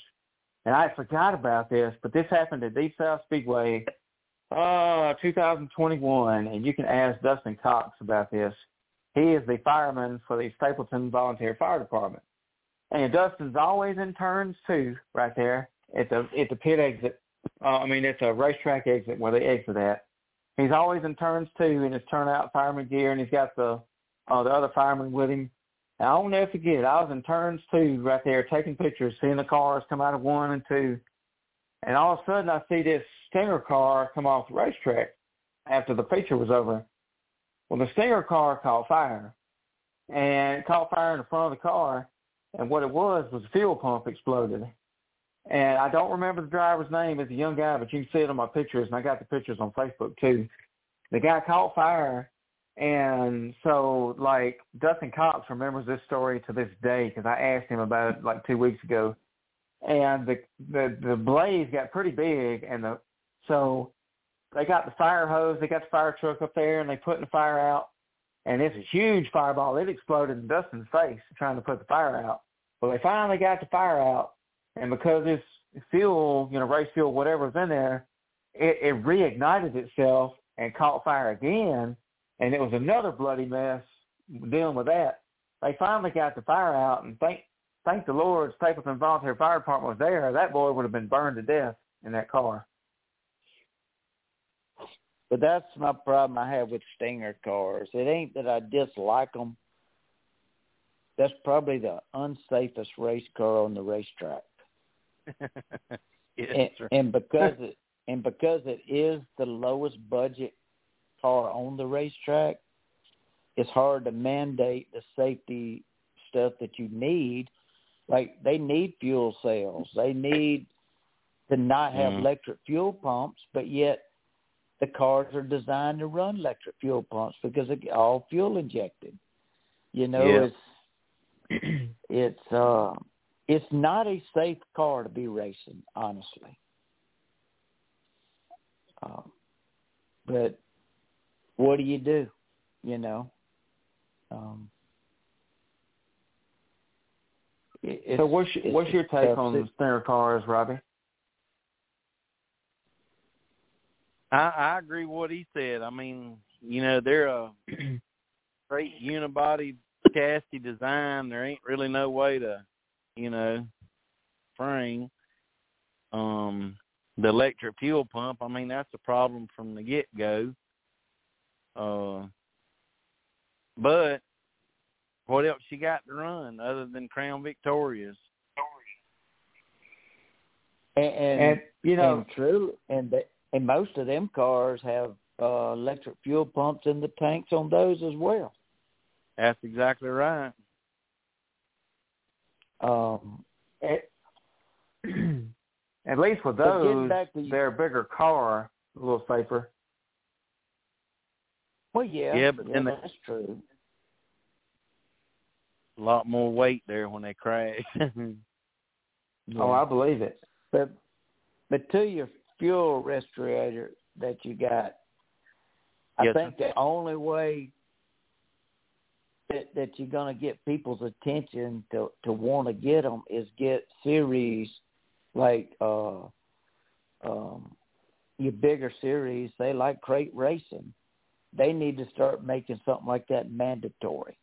That's the only way I think you're going to get the racers serious enough about looking at them because they could watch yeah. their best friend catch on fire and burn up. Well, guess what? Next week they done forgot about it. That's right. Well, that, that fella, is true. Uh, you know, uh, Neil Bonnett's grandson, uh, David's son, Justin Bonnett. Yeah. Mm-hmm. You know, he was in a super late model down there at the Derby in Pensacola, and uh, or it may have been one of them snowflake races. I don't remember exactly which race it was, but I do know another car, and then they all got tangled up, and the car got hit in the rear, and it uh knocked the rear clip off of it, and the tank fuel tank come out of that car, and Justin run along there and run over the tank, and it went between the tire and the uh, foot box down there, and came up, busted the windshield, and knocked all that fuel down the dash down there on top of him, and he got third degree burns before he stopped the car. I remember when that happened. And Yeah, it seems like I remember hearing that story those- too. yeah, if it had one of those containers that I make around it, you know, it would have kept the fuel contained. It wouldn't have let it, you know, just spray everywhere. Just flow out. Yep. Yep. And see, I like what Kyle Jinks said. So for those that don't know who Kyle Jinks is, he runs a page called Front Wheel Drive Fridays on Facebook. And he drives the SCDRA class in North Carolina. And he, they call him, his nickname is Joker Style Kyle. He's got several big sponsors. And then um, he's got a fuel arrestor that he bought from us. Well, Kyle, you can see the video. It's on Outside the Groove magazine. They do a lot of uh, dirt racing and asphalt racing in general, and they uh, they're like uh, Sports Illustrated for racing. Well, they did an article on him on their website on Outside the Groove. You can look it up. Just type in uh, Kyle Jinks wreck, and he had a wreck this year. This is no lie. He had a Nissan, and he called it the nasty Nissan or something. I can't remember what he called it, but anyways, uh, he was racing his Nissan four cylinder car in that class, and one of the other drivers had a um, a camera, a GoPro camera mounted to their car, and that's the video they got. You can see it. But you can see Kyle racing for first or second, uh, right along in there. Uh, he's like second or third somewhere there, and you see him in the blue car. Another car clips him, and then when he clips him, his car barrel rolled 18 times. He said he counted 18 times that car barrel rolled, and it it near about killed him. It it crushed the cage just a little bit, barely bent the cage. It destroyed the rest of the race car, and he talked about how he had the best safety gear and he appreciated that. When we told him about the fuel arrestor, he got excited and said he wanted to try it out. And he said one thing he remembers from another race was when his engine exploded and fuel fire caught fire and the fire he said the flames were so big that it went up to the flag stand. The flag man could feel it how hot it was because that's he was underneath the flag stand when it happened. And he talked about how important it was to have this fuel arrestor for his car. And you watch it in the video we got on our facebook and our web and i'm to try to put it on the website but he talks about how with his fuel arrestor it gives you time to get out of the race car because you know it takes time to unbuckle your seatbelt. It takes time to get your helmet and everything else unhooked. That gives you extra time to get out of the race car. Now it's not going to soak up every bit of your race fuel, but it'll be enough to where you won't catch fire and your car won't catch fire. Yeah, anything to slow it down, buy you a little time.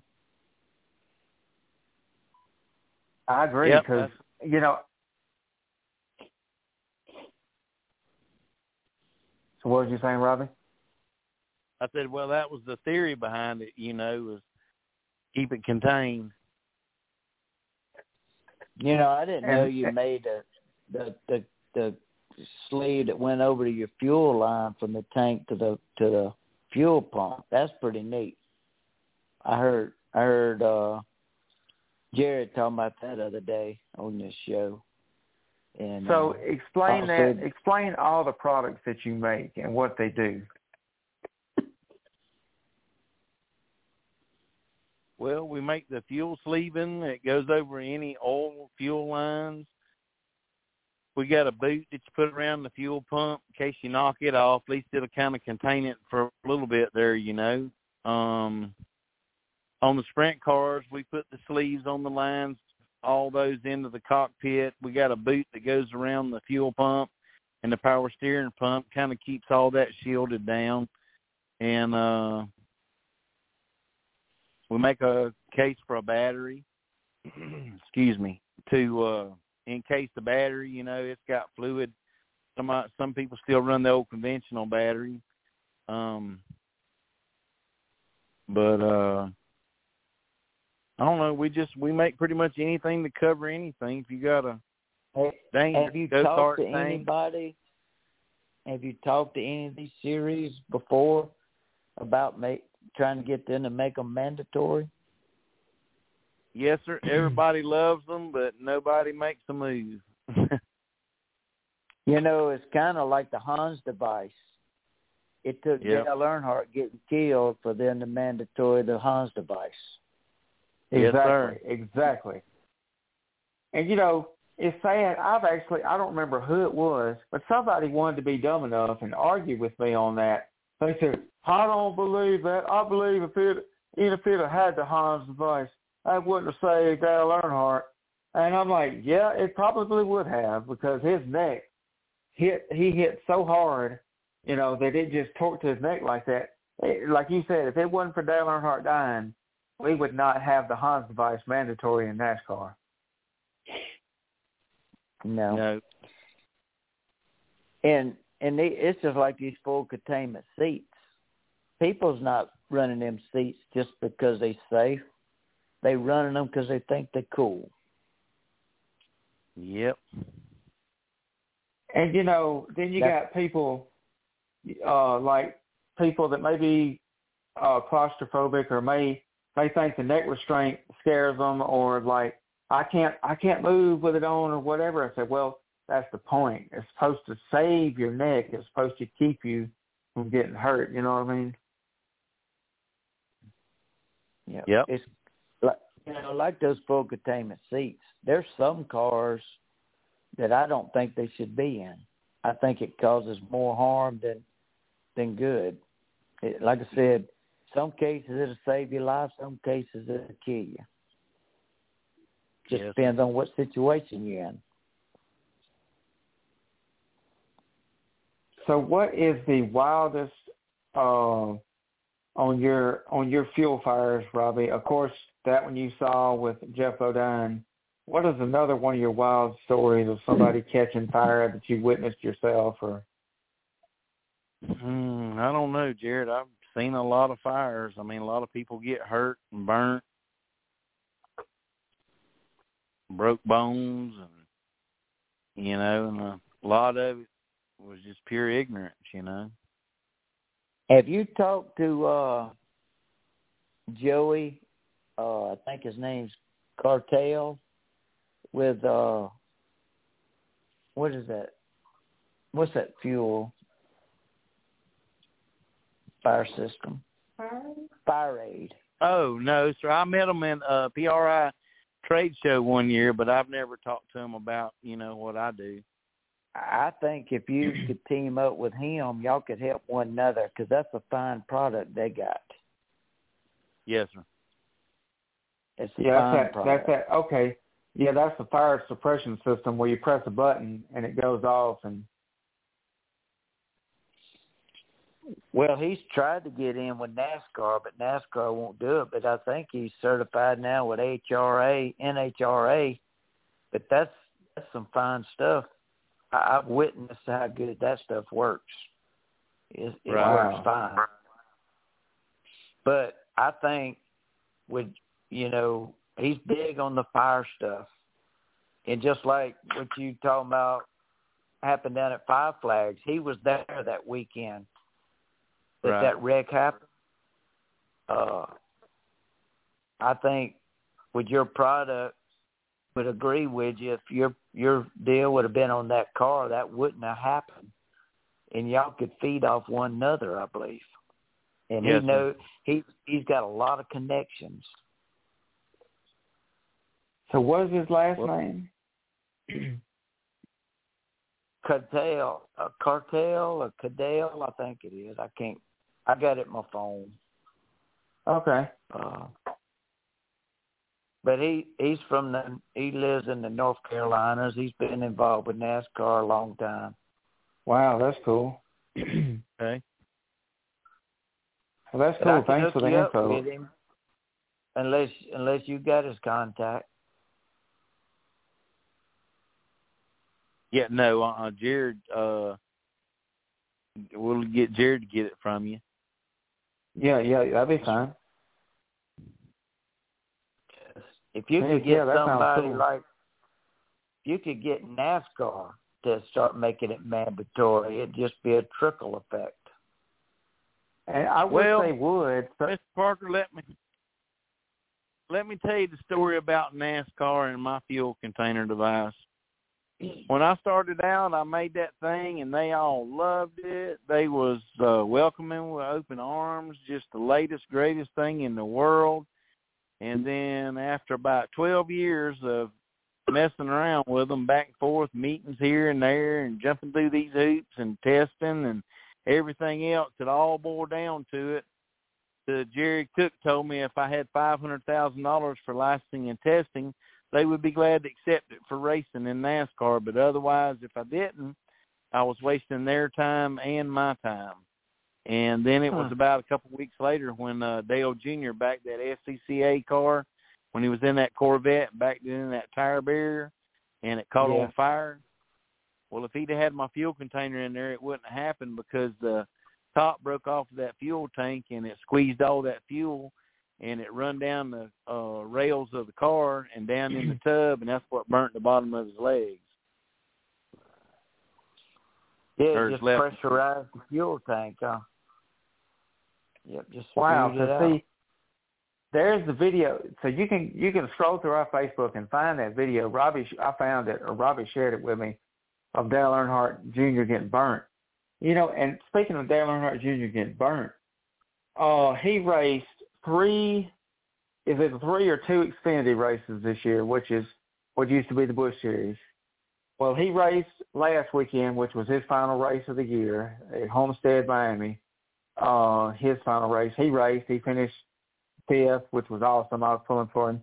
But the race before that, junior race, I was wanting him to win. He had the fastest car on the racetrack.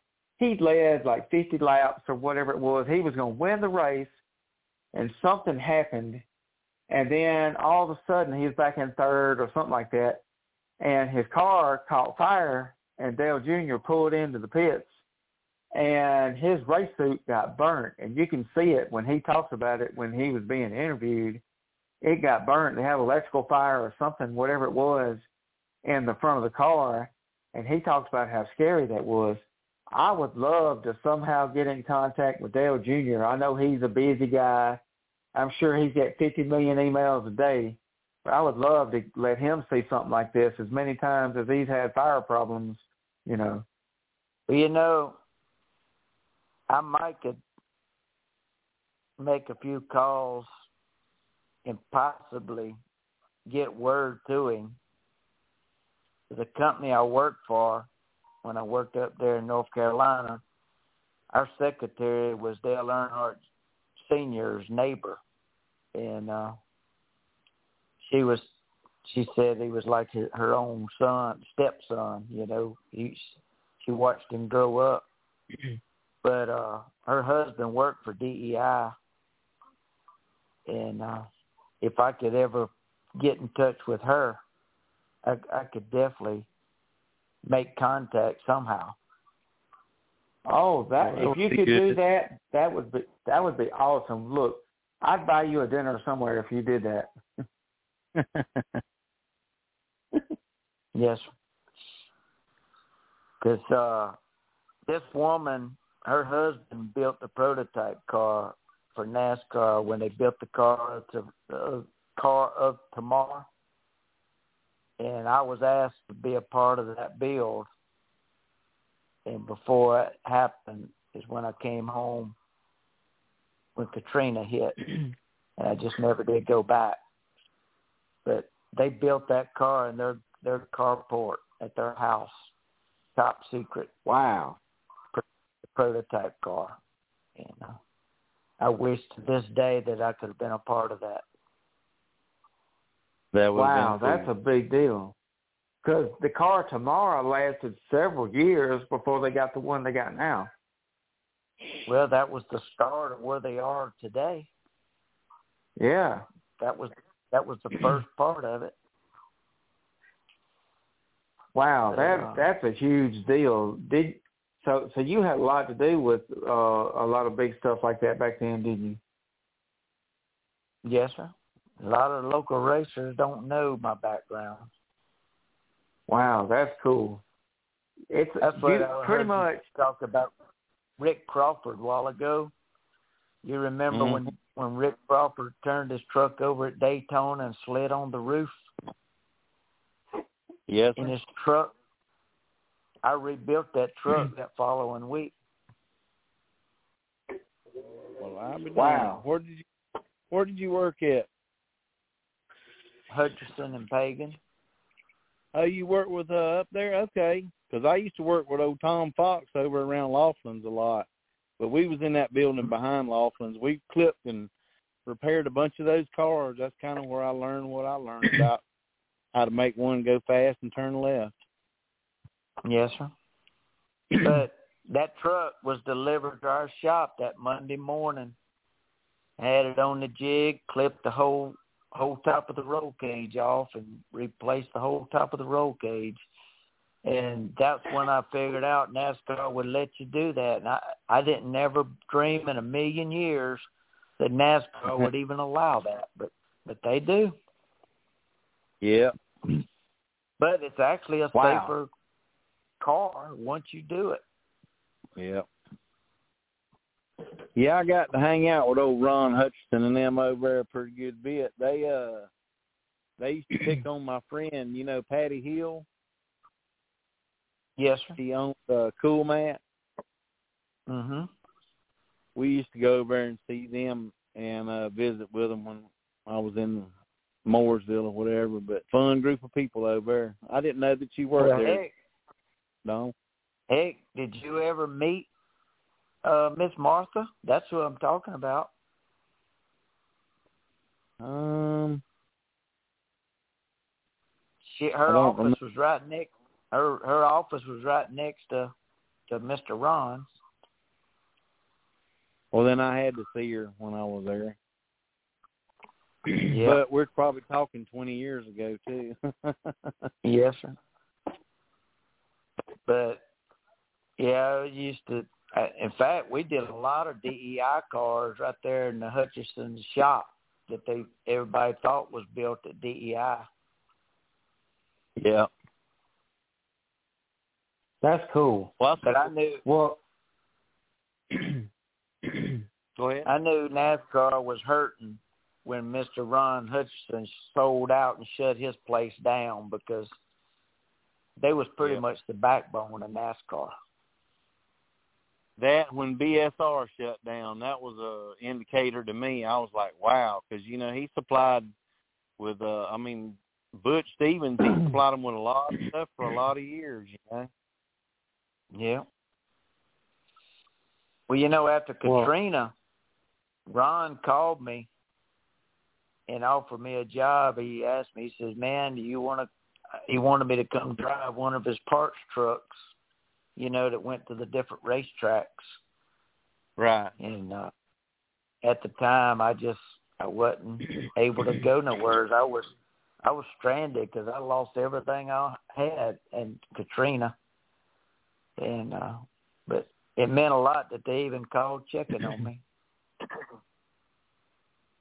Yes, sir. I that's cool. and I, I met some really good folks. They like family to me, and I wouldn't trade them for nothing in the world. And then I met some of them jokers up there that uh I wouldn't uh, have nothing to do with anymore. Well, It's kind of like I tell people, Robby Gordon got a bad rap because Robby Gordon was probably the one of the coolest people you'd have met up there. I, I met I ain't him gonna lie. He's one of those. Oh, you said you met him? Yeah, I met him a time or two. I can't remember what his uh PR lady's name was, but she was uh little blonde headed girl used to um come up there and hang out with us when we would be watching qualifying or whatever. We'd all be standing around there and she would be up there with us. But her and uh Bob Van Norman and all them used to hang out together. Yeah. I used See, to stay I was- the Safety-Kleen trailer. See, I would love to meet Robby Gordon. He's one of those people. He's raced IndyCar, NASCAR, and now he races the Stadium Super Trucks, which he owns the series. He started it, and then he also does the Baja 1000, the Baja off-road racing. But Yeah, you know, after going up there and, and working, that's the reason I don't even watch NASCAR no more because it's it's it's not NASCAR the way I I knew it and remembered it. Amen, Mr. Parker. Amen. That's why I come home and said the heck with it. You know, like yep. I watch I watch NASCAR religiously. I love it. I hate it the the few times they let politics get involved. That kind of made me mad. But now they've kind of settled down, and I, I like the current format. But my problem, and one of the problems is Joey Logano said it best. So I follow Kenny Wallace on Facebook and YouTube, and I watch Kenny Wallace's videos on his YouTube. When he gets on there, y'all know how Kenny's real funny. He says, "Oh, Wallace did this," and well, he interviewed Joey Logano on there, and I got a lot of respect from Joey Logano. The video was done like three months ago. He drives a 22 car for Roger Penske, and Joey Logano said, he said, "I'm gonna be honest with you." He said, "I'm one of the last drivers that actually got in on talent." He said, "I've been dead serious." He said, "These kids nowadays coming in NASCAR." He said, "You know how they're getting in? Granddaddy's money, daddy's money, whatever." He said, "Money is what's paying these kids to come in NASCAR. Talent don't come in NASCAR no more. It's all about who's got the most money. And that's why you see drivers like Norm Benning don't make it. That's why you don't see Norm Benning racing this year. That's why Jennifer Jo Cobb, I'm a huge Jennifer Jo Cobb fan. She's owned her she's owned her own team for years, but you know what? She gets trucks. Her trucks are used from 2009 she can't afford these new trucks that these big teams are racing. No wonder why Jennifer Jo Cobb finishes, you know, 30s and 40, 30th, 32nd, and 22nd on back, you know, because they can't afford. Imagine if they did it instead of the driver who pays the most comes in there, somebody like Jennifer or Joey or somebody that actually has talent, give them a shot. All about politics uh, Jared, and it, it pretty much Mhm. always has been since the mid nineties. Yep, I agree. Because you know, Uh, talent talent should be more important than who's got the most money. It should be, but it's not. Uh, I, I agree with that. that's the that's the reason I don't like the the coach. te- Uh, what's his name? Uh, the one Bubba Wallace drives for. Uh, Oh, um, uh, Jordan. Joe Gibb. oh no, no, Joe no, no, he don't drive for Joe Gibbs. He drives for uh, Oh, he Denny used- he Hamlin and Michael Jordan. Well, Yeah. I'm just he came he came through the Joe Gibbs organization. Oh, yeah, yes, the yes, drive yes. for diversity. Yes, Yeah. that's right. And and that's a proven fact that talent's not in race car uh in NASCAR because I watched Bubba Wallace destroy more damn race cars than most people could ever put together right up there at Hickory, North Carolina. Every Saturday night he was destroying race cars. But because of who he was and what he was, he kept a ride. Yep. and now now you see what's going on in NASCAR. So they get what they And- deserve. And you know, he's only I've watched him win two Truck Series races, and he won those handily. But then he won he won a Cup Series race because it got rained out, which a win's still a win, but he still you know, and so he only has like maybe five or six races wins total in NASCAR. He hasn't he hasn't I don't know he just hadn't done what he's what he's supposed the hype I guess you'd say. He's done he's done what NASCAR allowed it to happen. That's right. That's about there when they said which my uh Jared, you said you you got mad at me one time because I told you this, but when Michael Waltrip, when he finally won his first Winston Cup race, and matter of fact, I think it was the Coca Cola 600. It wasn't even a points race, but he finally won one. They said, "Oh my God, Michael Waltrip won a race, you know this and that and everything," and I was like, "Well, golly." He ordered one after 496 tries. Hell, he should have won one. yep. That's But messed Dale up. Earnhardt- Dale- Dale Earnhardt got killed to let him win the first race. yep. The Hey, you Daytona know- 500. Like Yep. I was watching that, I got it recorded, and I was so happy because obviously everybody knows Michael Waltrip's my all-time favorite, next to Ricky Rudd. And like I was so excited, Dale Earnhardt Jr. was second, and Michael Waltrip was first, and I was so excited. And Darrell Waltrip started crying. He said, "There's my little brother Mikey.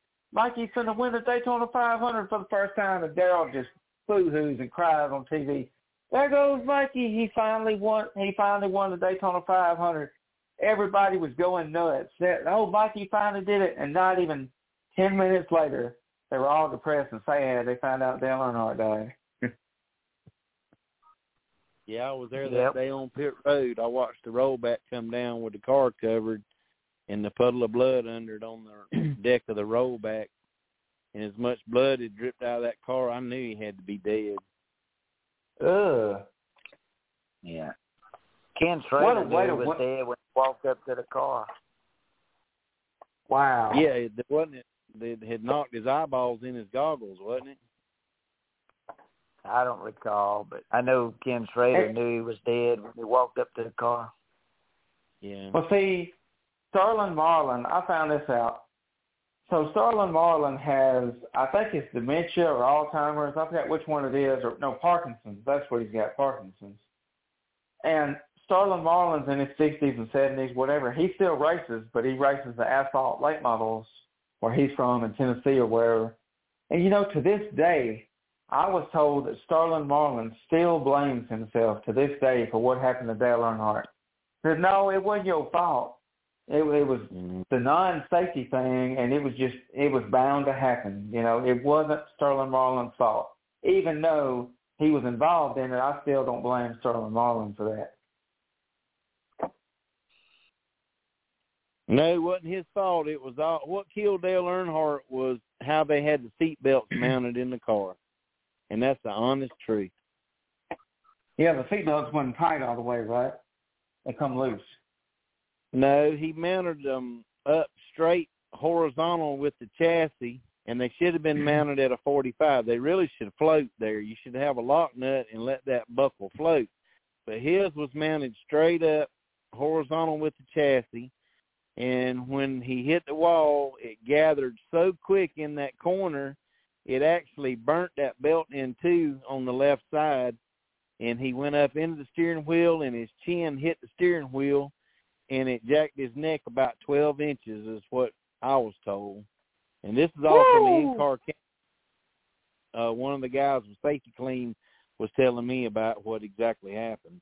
And it said it jacked Wow. his neck out 12 inches, and when he come back in the seat, his head went over between the door and the uh the seat, and that's what when Kenny Schrader come over, he seen his head was all stretched, his neck and everything, and he was dead. But um when that belt broke and Earnhardt's chin hit the steering wheel, that I'm sure he was dead at that instant. Wow. And they all claim that the belt, you know, it broke and all, and it didn't break; it was burning too. And it wasn't Simpson's fault. Simpsons make they make fine products, fine seat belts. That's what I've used in my car all these years, the Simpson belts, and never had no problem. But we always mount them right, and that, that's a, you know, one thing about here we go on safety again. You know, you just need to make sure your belts is mounted right in your car, or else it can kill you as well. Yeah, I agree. I agree. Um, that's like talking to my friend Cameron Goldsworthy. He talks about that that time he was at Southern Raceway and got hit by that tire, and it almost killed him. But he's sponsored by hmm. Hooker Harness, which they make. Oh, I looked I looked up the history. Hooker Harness has been making safety belts for airplanes since the seventies. They finally got the idea. They said, "Hey, let's make them for racing too." So now you see a lot of race cars with a Hooker harness, and he's big, big time sponsored by them. And I look at that and I think it's good to have a good safety belt. As eh, you know, you ain't got to have the the the top of the line name brand. As long as you got one, there's quality is more important than the name of it. yeah. You know, you're talking about airplane seat belts. First race car I ever raced. That's what it had a set of airplane seat belts in it. Really? Wow. Yeah. Yep, that's where a lot of them used to come from. Airplanes. They well, that's where the bomber seat and the uh, seat belts. That's what they put in them hot rods for years. You know. Yeah. Awesome. Oh, yeah, all this, we're getting towards all this racing stuff has came from other engineered products. yep. Yeah, used to, don't you? had to make all this stuff, and now you just buy it off the shelf, you know. Yeah. yep. Um, Times have changed, that's for sure. There's ways that we can cut costs of racing if you could get the racers and the series to abide by it. Um, right. I met with Humpy Wheeler one one one weekend in a snowball derby, and we sat up in the booth and we talked the whole race. And me and him have a lot in common. And uh he was bringing up the late models way back then, and he was working with AR bodies back then, trying to get them to design a body to get on these late models to look make them look more like a stock appearing car. And right. his his theory behind it was your average average person don't know what a dirt late model is. They just see a, a, a car and to them it looks like a spaceship. But yeah. but the racers think it's cool as hell because they're just building it for speed. They don't care what it looks like. But right. even somebody with Humpy Wheeler's uh, power and and and his know-how, he couldn't even pull it off. You know, and and look at these late models now. Just look at the bodies. If you're not a dirt car fan, a, a, an average person can look at that car and they don't know what the hell they're looking at. That's, right. That's right. right. uh, and hell, I, I'm a dirt car racer. And hell, I look at a dirt late model. The right front nose is a foot and a half off the ground, and the left side of the nose is dragging the ground when it's sitting still. If you just step back and look at the car, it, it's just it's just not right. No. you know, nothing about it looks a stock appearing period. And I know it's a late model. It is a late model. But they don't have to look that way. They look that way by choice. That's right. Well, they give them a little bit, then they take a little bit, and they give them a little bit, and they take a little bit. Before long, you got Batmobile. well, that's, that's, that's true. That's about right. Holy Snikey's Batman. but you know, everybody, everybody from the top down is spending themselves to no end. To it's starting to affect teams that that you never would have thought it affected before. So yeah. now it's really time to look at what's more important, speed or the sport. Uh, even if you slowed the cars down some and you had the same pettiness on the racetrack, who cares? You know? Um sometimes your best race of the night is your slowest class of the night. The yep. fans ain't there to see strictly speed. They're there to see competitive racing. That's right. We had we had two Stinger cars one night racing. Only two cars on the racetrack they were swapping the lead back and forth and bumper to bumper, door to door, and that's the loudest I'd ever heard the fans cheering in my life at a racetrack. You could uh, you could wow. hear the fans over the race cars like if you was at a football game. And that proved to me it don't matter how fast you are, It's it's how good a show you put on. right. Wow, that's agree with that. awesome. I, I agree with that because a lot of times, one thing I like about a lot some of these tracks, some tracks don't do this, and it drives me. And like, so y'all put y'all put the stingers first, right? Yes, sir. So that's what I like because a lot of racetracks, they put the stingers last. They get the shaft, and I'm not pointing out any particular racetrack. I just seen it a lot. They put the stingers last. They get the shaft. The fans leave after the big race is over, and they basically say, "We don't care about these other classes. We're gonna go home. We came, but we." I'm getting my money's worth. I'm staying. I don't care if it's two o'clock in the morning. I'm watching racing. I'm gonna spend that money and drive hour, hour and a half, however far. I'm watching it. And a lot of times your stingers put on the best race, and I love the way y'all do it. Y'all put them first instead of making them race last. Because the problem with some of these racetracks and make make these classes like those and the bombers race last is when they put these sprint cars or even the late models first. And once people see them, they leave, and I get depressed when I see these. I'm like, fans leaving. I'm like, where are you going? There's still two or three more classes go to go. If I was a driver, which I will be one day, when I get a driver and I start seeing fans leaving, I'm going to get mad and upset that they didn't stay to watch my class race because that would offend me to no end to see these fans leave. Now I understand you got some that, you know, emergencies or they got to go to work the next morning, whatever. But the, the majority of them don't, and you see them leave, and me as a driver, and I drove out there, and there wasn't but like two or three fans in the stands. It's like, who am I racing for at that point? yeah. But there's a, another reason why I put the Stingers first. To get the race run quick, the track's in the best shape if they run first. You know, if you run them after late models at the end of the night, you got a front wheel drive car out there dodging holes, ripping tires off of rims. So I run Yeah. them first because that's when the track's in the best shape, and they don't tear the track up like people think they do.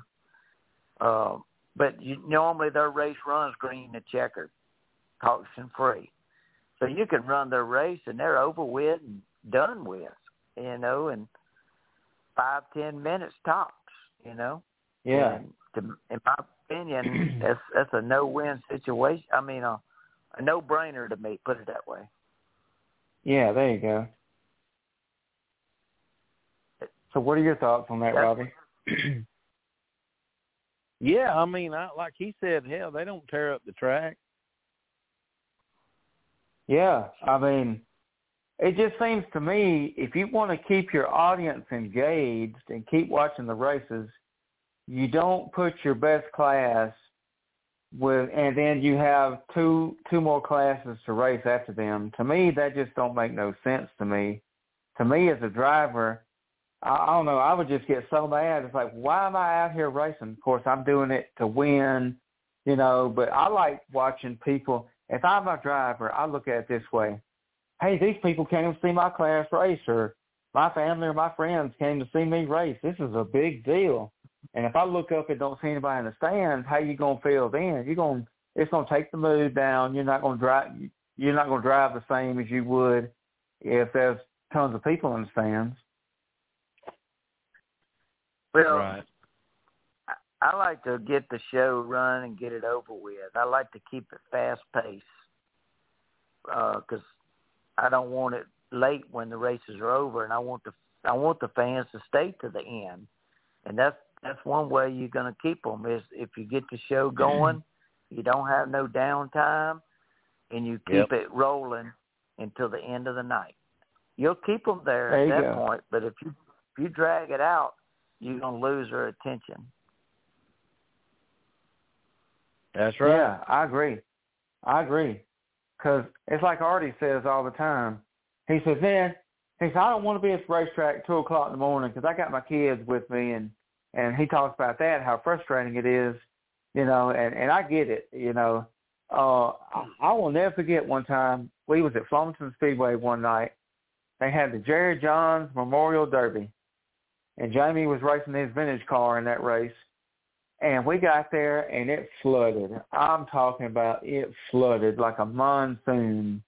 And Michael McCall and them, they said, no, this race is our biggest race of the year.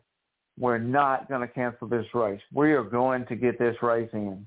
And I'm sure people thought they was thought it was a joke and this and that, but no, they got that race in. We got done at two o'clock in the morning, but they did exactly what they said they were going to do. They got that race in. Now that don't happen often, but uh, that was a that was a unique experience. Yeah, you know, they sometimes that things just don't work your way all the time. You just got to deal with it, but you don't want to right. make it a every weekend deal. That's right. That's right. We're getting towards the uh, the end here, and had a super super great discussion with both of y'all. I think I, I think this needed to happen. You know, both of y'all get on and talk racing because both of y'all are a lot alike. Both of y'all are smart dudes. Y'all been racing. Y'all been racing ever since Moby Dick was a sardine, so y'all know a lot about racing. I love to hear this technical stuff that your average person or average fan don't get to hear the knowledge from veterans like y'all. If if we could use it to the good, it would be a lot better. You know, Yes, if people would really listen. If people would really Hey, listen to y'all, because there's a reason why Donald Parker owns and runs a racetrack and has, and has run it for many, many years and been racing. There's a reason why Robbie invented his fuel arrestor because he's smart. And there's a reason why Robbie's been in racing since the 70s and all this and that, got this experience because he knows this stuff. He's been around it.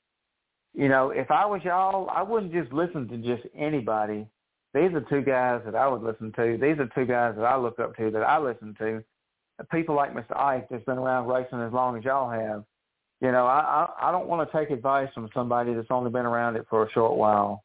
I'd rather take advice from y'all that know people need to take safety stuff serious and listen to y'all. You know. Well, I ain't bragging or nothing, but I have stayed in the Holiday Inn Express a couple times. You know, I have. I've, I've done that myself. Maybe that's where we get our knowledge, huh?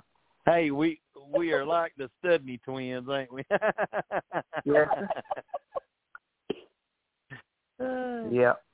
So y'all, But you No, know, y'all with are the with Chuck. that being with that being said, I ain't saying I haven't done some stupid things over my years. You know, I have mounted tires using using starting fluid, and you know, I have done some stupid things over the years, but I have learned from my mistakes.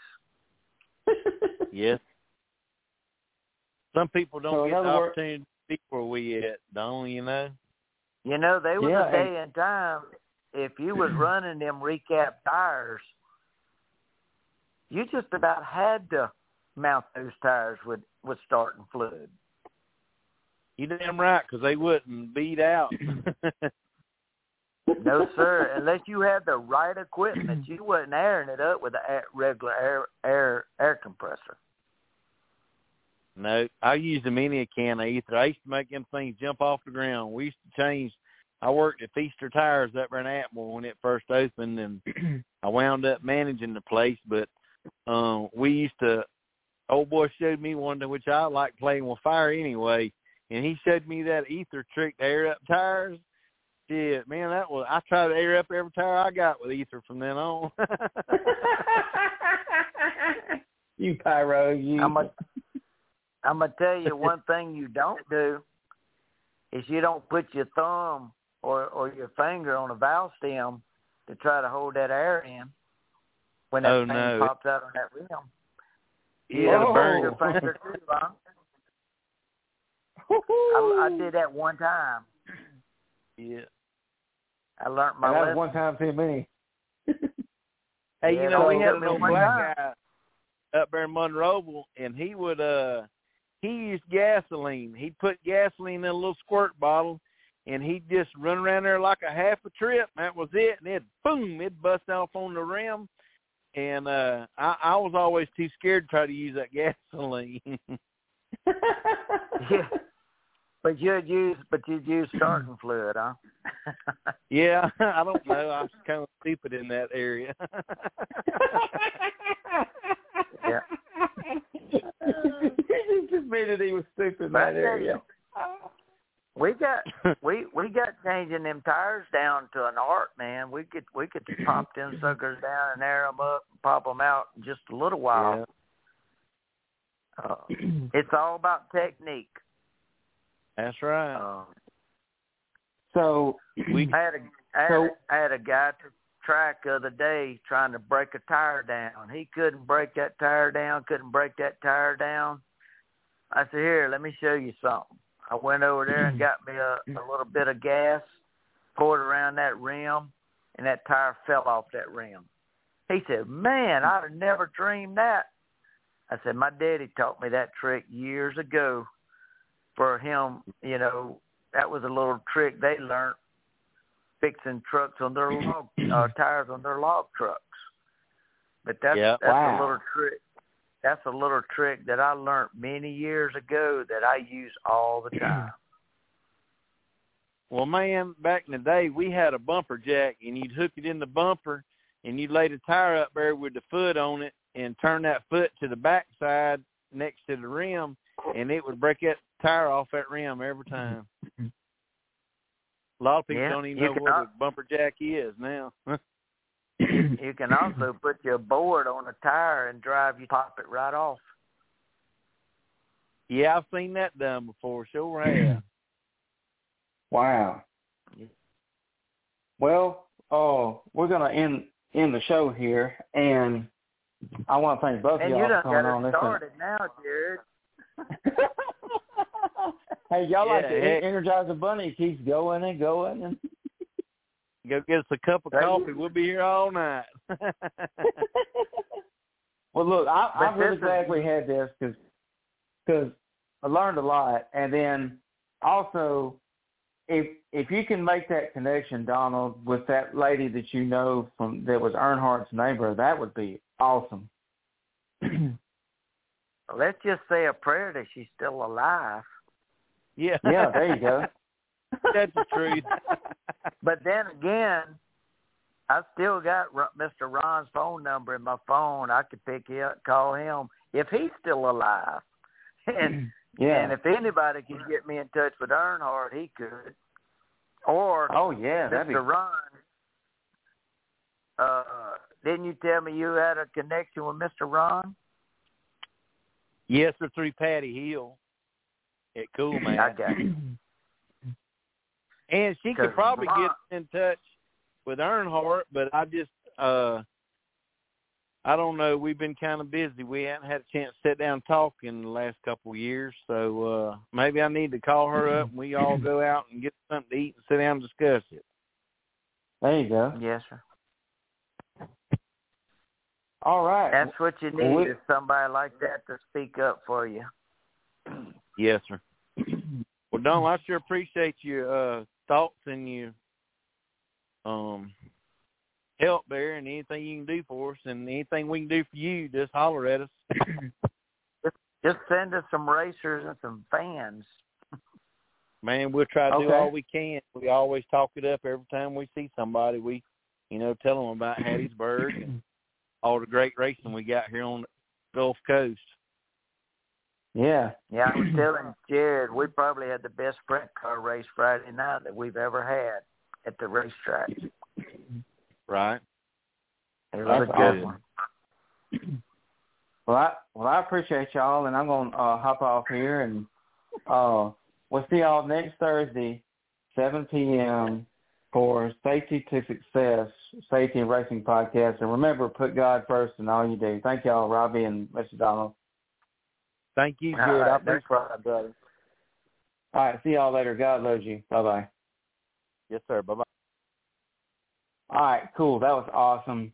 So thank you, Donald. Thank you, Robbie. Oh, that was awesome. So let's play the song to end it out, and I'm gonna go run to the dollar store. Uh, yes, sir. Here we go. Levi Man, Letters in Red. Find y'all a good church home to go to. Remember, God loves you. Check out our Facebook at Race Action Fuel Arrestor LLC. And good Bible verse to end on Isaiah 53:5, King James Version. For he was wounded for our transgressions. Um, he was uh, pierced for our iniquities. When I'm running in the night and I can't see the light and I don't know where to go. I just get my feet a guide shows me where to walk to get out of these crossroads. And when the devil talks back and tries to attack, I just grab him by his head. And I change on my sword, that's the word of the Lord. And I see those letters and read those letters and read. Daddy taught me to never back down. Mama taught me to say my prayers. I grew up on a stand firm faith. That's why.